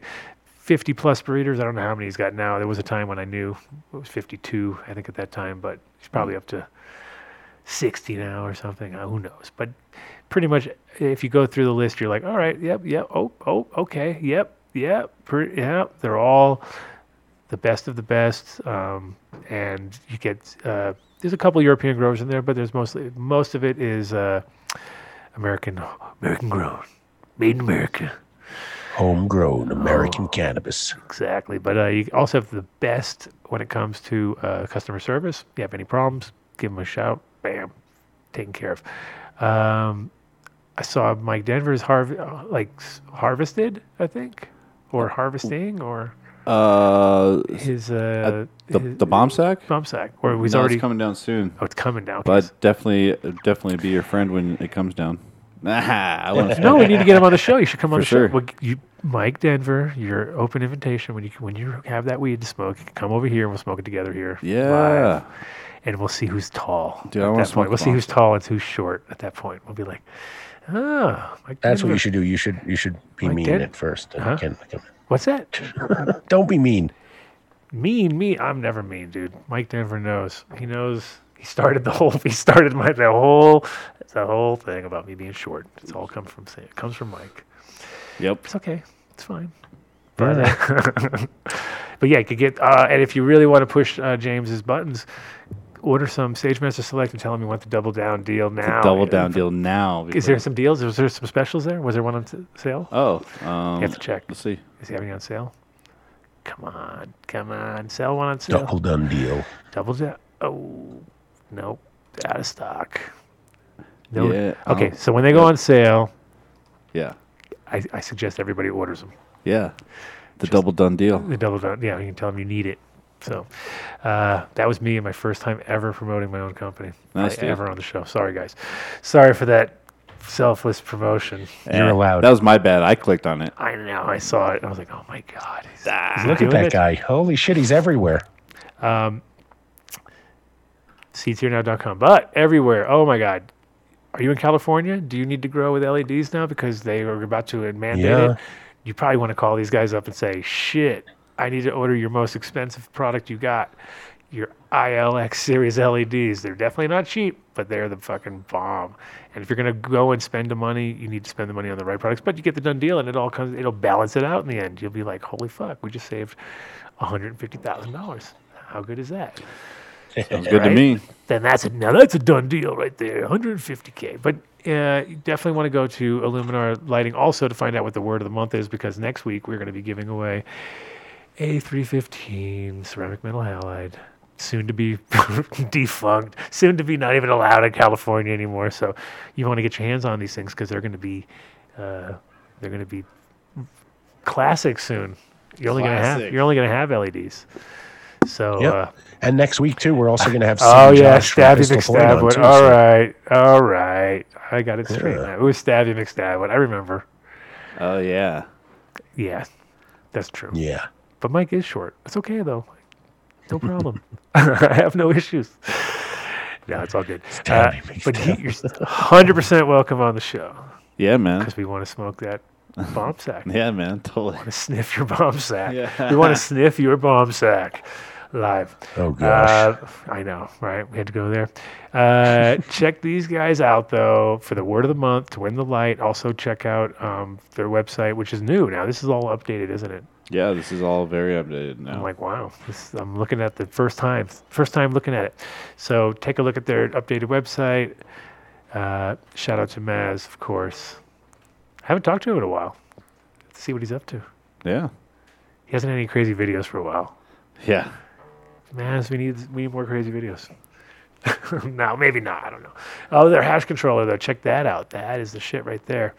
Um, hash controller app for your phone with your superior little control deal. Look at that. You got you got something to break and you're another thing to break Another thing to break. to rely on and break. No, I don't know. I think it's pretty robust. Um, can I apparently can run a shitload of lights. That's I don't know. I'm not going to quote any numbers, but we're talking hundreds of lights, potentially, potentially. But all from the convenience of your phone. You can just lay down at the beach, fucking really do. I'm fucking everything up not paying attention. No, it's good to um, have that control and also to be able to see what's going on when you're not there because that's that's what controllers really do. They take care of the shit when you're not there. Because when you're there, you can actually it's like sailing a ship, right? You're fucking like closing vents and doing that, making things work. But when you're not, you're not there. That's why you know you have to build these systems out. And look at that thing. Thing looks awesome. I don't even have one yet. What the fuck? what the fuck is that? what is going on around here? Yeah. All right, we need to talk to him, but uh, uh, we definitely Doing the we, light. we should we should get one to do a show on one. That's what we really need to do, and then we need to get Scott on the show. We have the controller in our hands, so it's not like we're just talking about it. Then I get to use it. That, that sounds like a great idea. Yeah. Then I need a bunch of, and I'll need a bunch of new lights too. All right. Anyway, we'll talk to Scott about that. But illuminarlighting.com, done deal for the ultimate in service uh, that will help you get straight to the front of the line.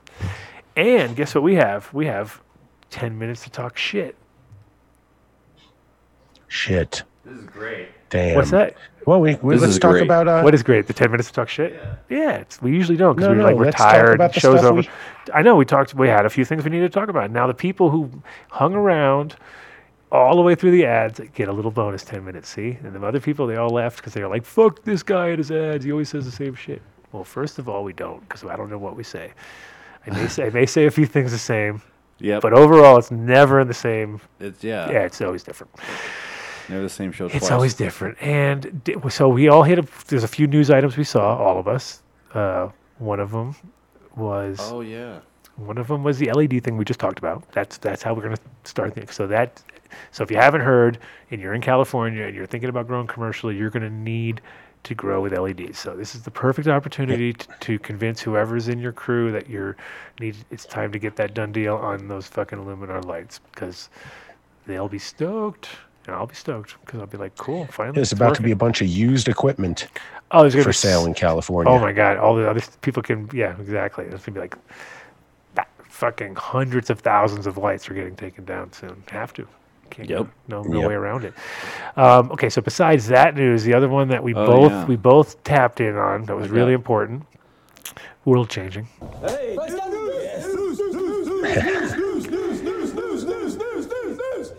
That was uh, medicated medicated slush puppies, right? Was that our, was that the most important news That's in the world? slushies. that was the most important Oh. news I could think of. Yeah.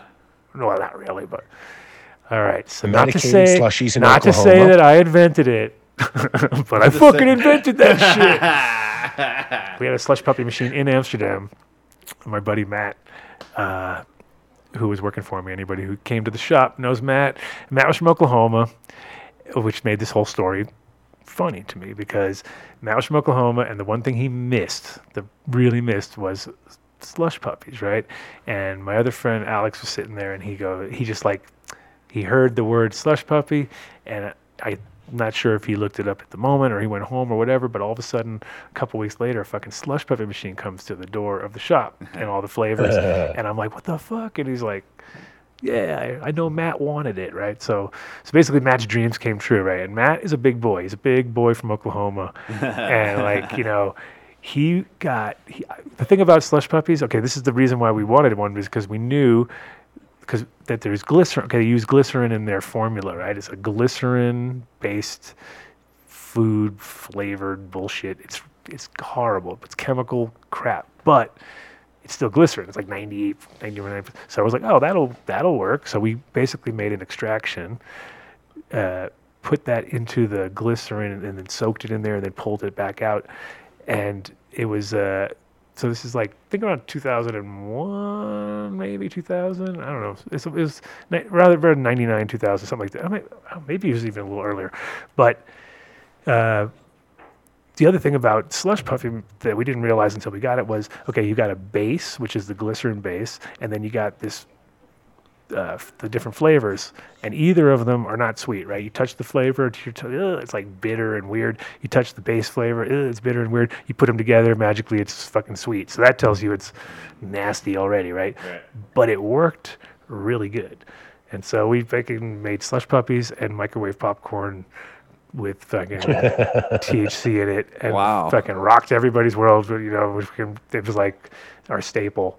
And uh, I've seen the people do the, I've seen people do the popcorn because popcorn works. You just, it's like makes sense. It's oil. Right. Fucking as long as it's that it's it's definitely activated, it works. But the slush puppies, these guys made slush puppies in Oklahoma. It was such a big hit that the fucking MED of Oklahoma or whatever they're called there locked fucking in on these people. Like you cannot do that, and it was like I could just tell. It was so funny because they they quoted people from Oklahoma who were like, "It's my go-to after work." Straight to the pla- Bookadoo. Like, so- and I was like, that was Matt because every morning Matt would call to make sure that the girls working behind the counter at the shop had turned on the slush puppy machine because he could not wait.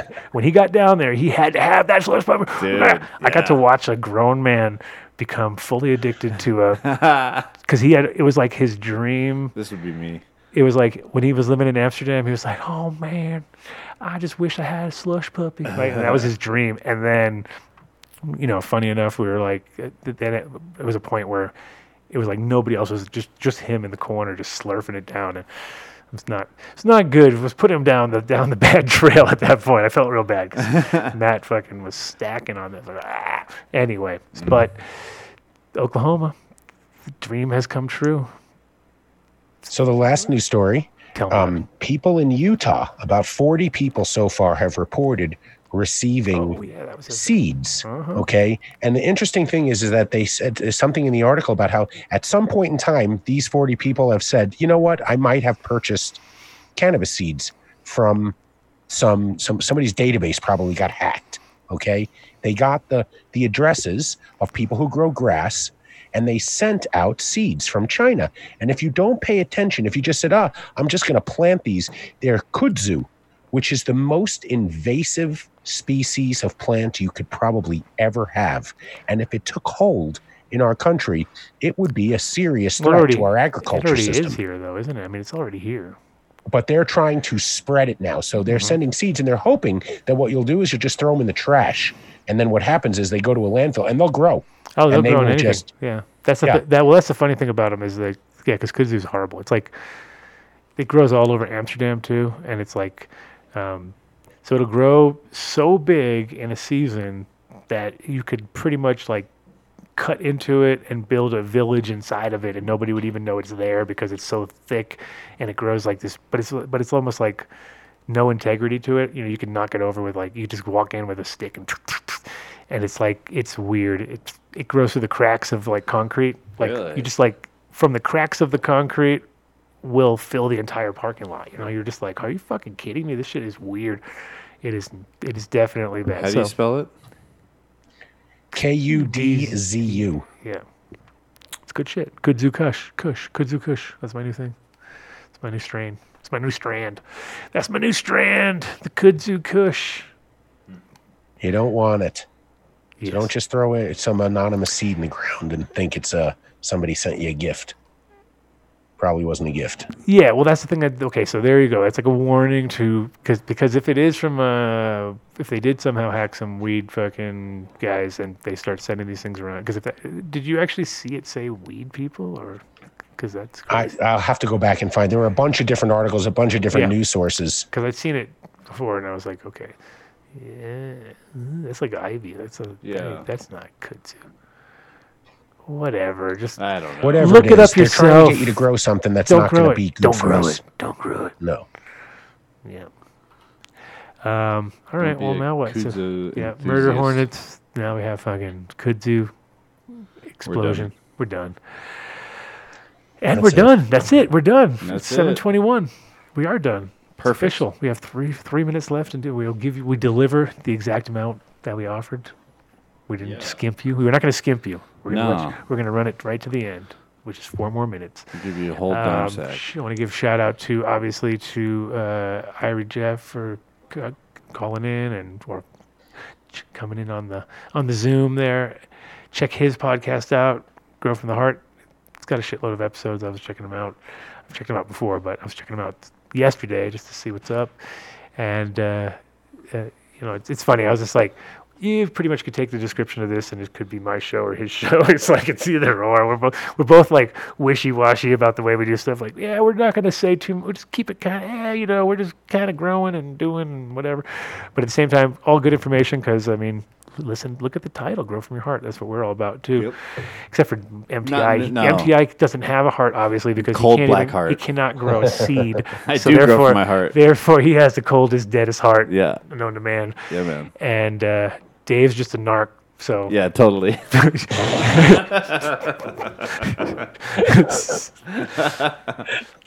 so we know that. Everyone knows that now.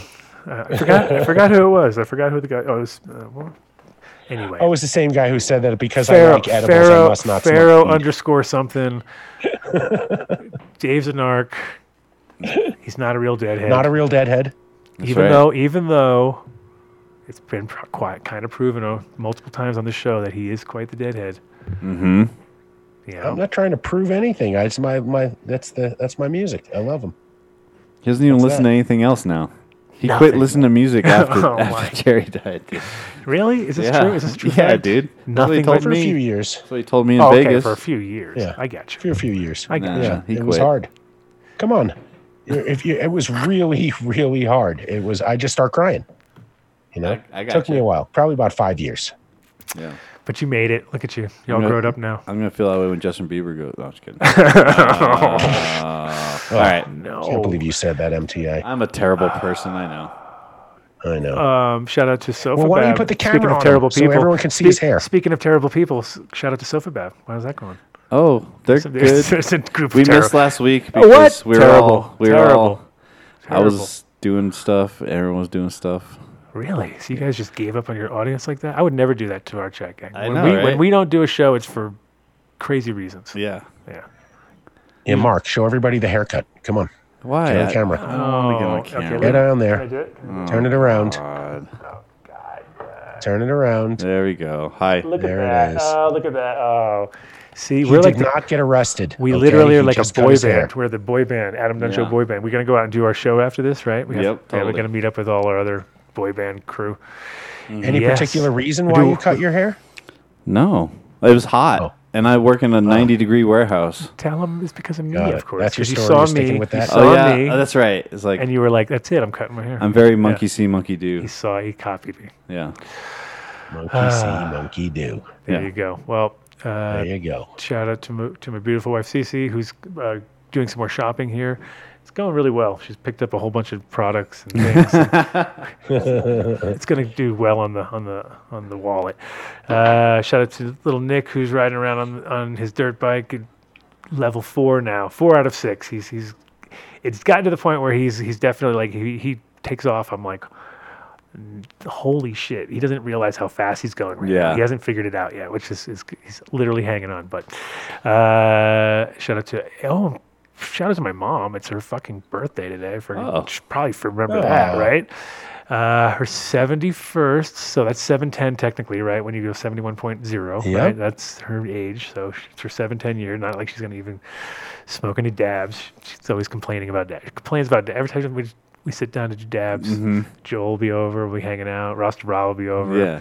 I pull out the rig. I get the dirty, dirty, dirty look. You're sh- uh, you're slow. Ah, you're making everybody stupid. It's like, come on now. They're making themselves stupid. That's I'm, funny. I'm not doing it. Yeah. let- it's all self. It's all self done. Um, oh, one quick story. Yeah, let's Before hear it. here's craziness. You want to talk about? Hey, so former guest on the show, um, Mike Biggio, right? Who is from Area 420. I Mm. went down there finally because I was supposed to go down there the day that they put the fucking lockdown on this place, right? Yes. Like the kibosh when they said. I remember so- that. That was I the like- weekend. I was and I was like, ah, I guess we're not going, right? Because I didn't really want to, didn't know what was going to happen. I want to be trapped in some little town or something. So anyway, went down there. Uh, this is in uh, Moffat, Colorado, which is basically Crestone is probably the closest town that's sort of a town that people might have heard of. Um, we get there, it's literally like bigger than the town almost, right? The town's 160 people in the town, and uh, Area 420 is is 60 operations in one place, right? On 420 acres of land. It's not all built out yet, about half of it. Super impressed, right? Walked around the place. I was like, wow, act way impressed. Like, saw you know the potential of what's coming, and also just even just what's already been done in a year. I was like, fuck yeah, this is like Road Warrior meets it's like Grow Warrior, right? Like it's like fucking Road Warrior grow rooms, Road Warrior design. Like doesn't matter like the way that they they're, they're because of their location. They like when you get near there, there's Earth ships all on the like you're you go into Taos and you see how like you cross the border going to Taos, going to New Mexico, and all of a sudden there's all these people with Earth ships and cool buildings and weird fucking things because they're allowed to because there's no zero building codes. Anyway, this thing was like awesome in that regards where you're like, wow, this is like a proper little weed village. Anyway, sitting down with Mike, talking about uh, where like my farm down in Elbert, and start describing. He's like asking me because he lived there before, and uh, he's like, so what, tell me where you know where this house is, and I'm describing it to him, and he's like, wait a minute, that's that's where I lived, you know, and I'm like, no, no, and like literally lived in my house That's crazy. a year before I moved in there in my mom's farm. And it was like the wackiest thing because we had already met and talked and talked about the town. And we're like, because he's like, yeah, we had issues there. Oh, we got busted. And I'm like, oh, my mom got busted there too. Holy shit, we're in the same. Oh my God, we're in the fucking. It's the classic. Wait, you have the same mom? No, the same fucking, but busted at the same place. So it's like the classic, the classic turn and burn fucking grow situation where you're like, so wait a minute, they didn't tell you, and then apparently the people before him got busted too. So there you go. Da da da da da da. We all and even crazier was he goes, oh, you know, the little carriage house next to the main house. That was where I live. I'm like, that's where me and Cece live, and it's a tiny little house with a little. Uh, we have a little loft, and so there's only one place to sleep, which is in the loft. So I'm like, so you and your wife lived in the same house with the same, like, slept in the same. It was crazy. It was like, like we- all our minds were blown. Like he called his wife, and we were just all like, holy shit, that is the craziest shit. So wacky, weird. But one thing he said, and one thing Mike said was that piece of property is the most beautiful piece of property in all of fucking Colorado. Like he he he recognized, like he was like he's No he's- argument He for said me. he said it was like he lived there for one year, and he said it was like the best year of his life, most amazing place ever. And he was because the funny part was is he was saying, yeah, you know, we have this greenhouse up on top of a cliff and I, I got this spring and I'm like, dude, that's like really sounds a lot like the one that I like. That so it was like all this, like it was crazy. Anyway, so Didn't that was my just ask him the address. No, no, no, no. It Just, just you just sit over there and do what you do best. Shut the hell up. Shut the hell up, Dave. Dave. Dave's But all um, right. But um, bum. Dave the Narc. Dave's the Narc. Dave's. Oh, we need the Dave's the Narc sound button. Yeah. Dave's the Narc. Dave's the shut Narc. the fuck Narc, up. narc, narc, narc. Dave. Yeah. If you're listening, uh, Rare Fino, we need a narc button. Yes. No, we don't. Pro Warrior. Adam's rules or Adam's. Uh, Yeah, it's my rules, bro. request. Request. No rules. I'll say rules. All right, guys. Thanks. We're just jibber jabbering now. Now we're jibber jabbering. We gave you. We came. We delivered. We gave a few extra bits. We didn't get a single nugget though. Where's the nugget? Just throw it in there. Fuck it. I was gonna do it after his nugget. Which nugget? Oh yeah, we. Yeah, he had a good nugget, but that was a nugget. It kinda never for ended. Jeff, right? Yeah. Jeff Nugget. That was a Jeff Nugget. Late to the show. and it covered, yeah, and it covered never stopped. So I was like, I don't know, whether there's a place to like. Oh, You couldn't get the nugify it. You couldn't nugify it. Yeah, that's what it was. All right. Well, you got nuggets. You gotta go back in the show now to find out where the nuggets were. Yeah, man. See you next week. Peace. Peace.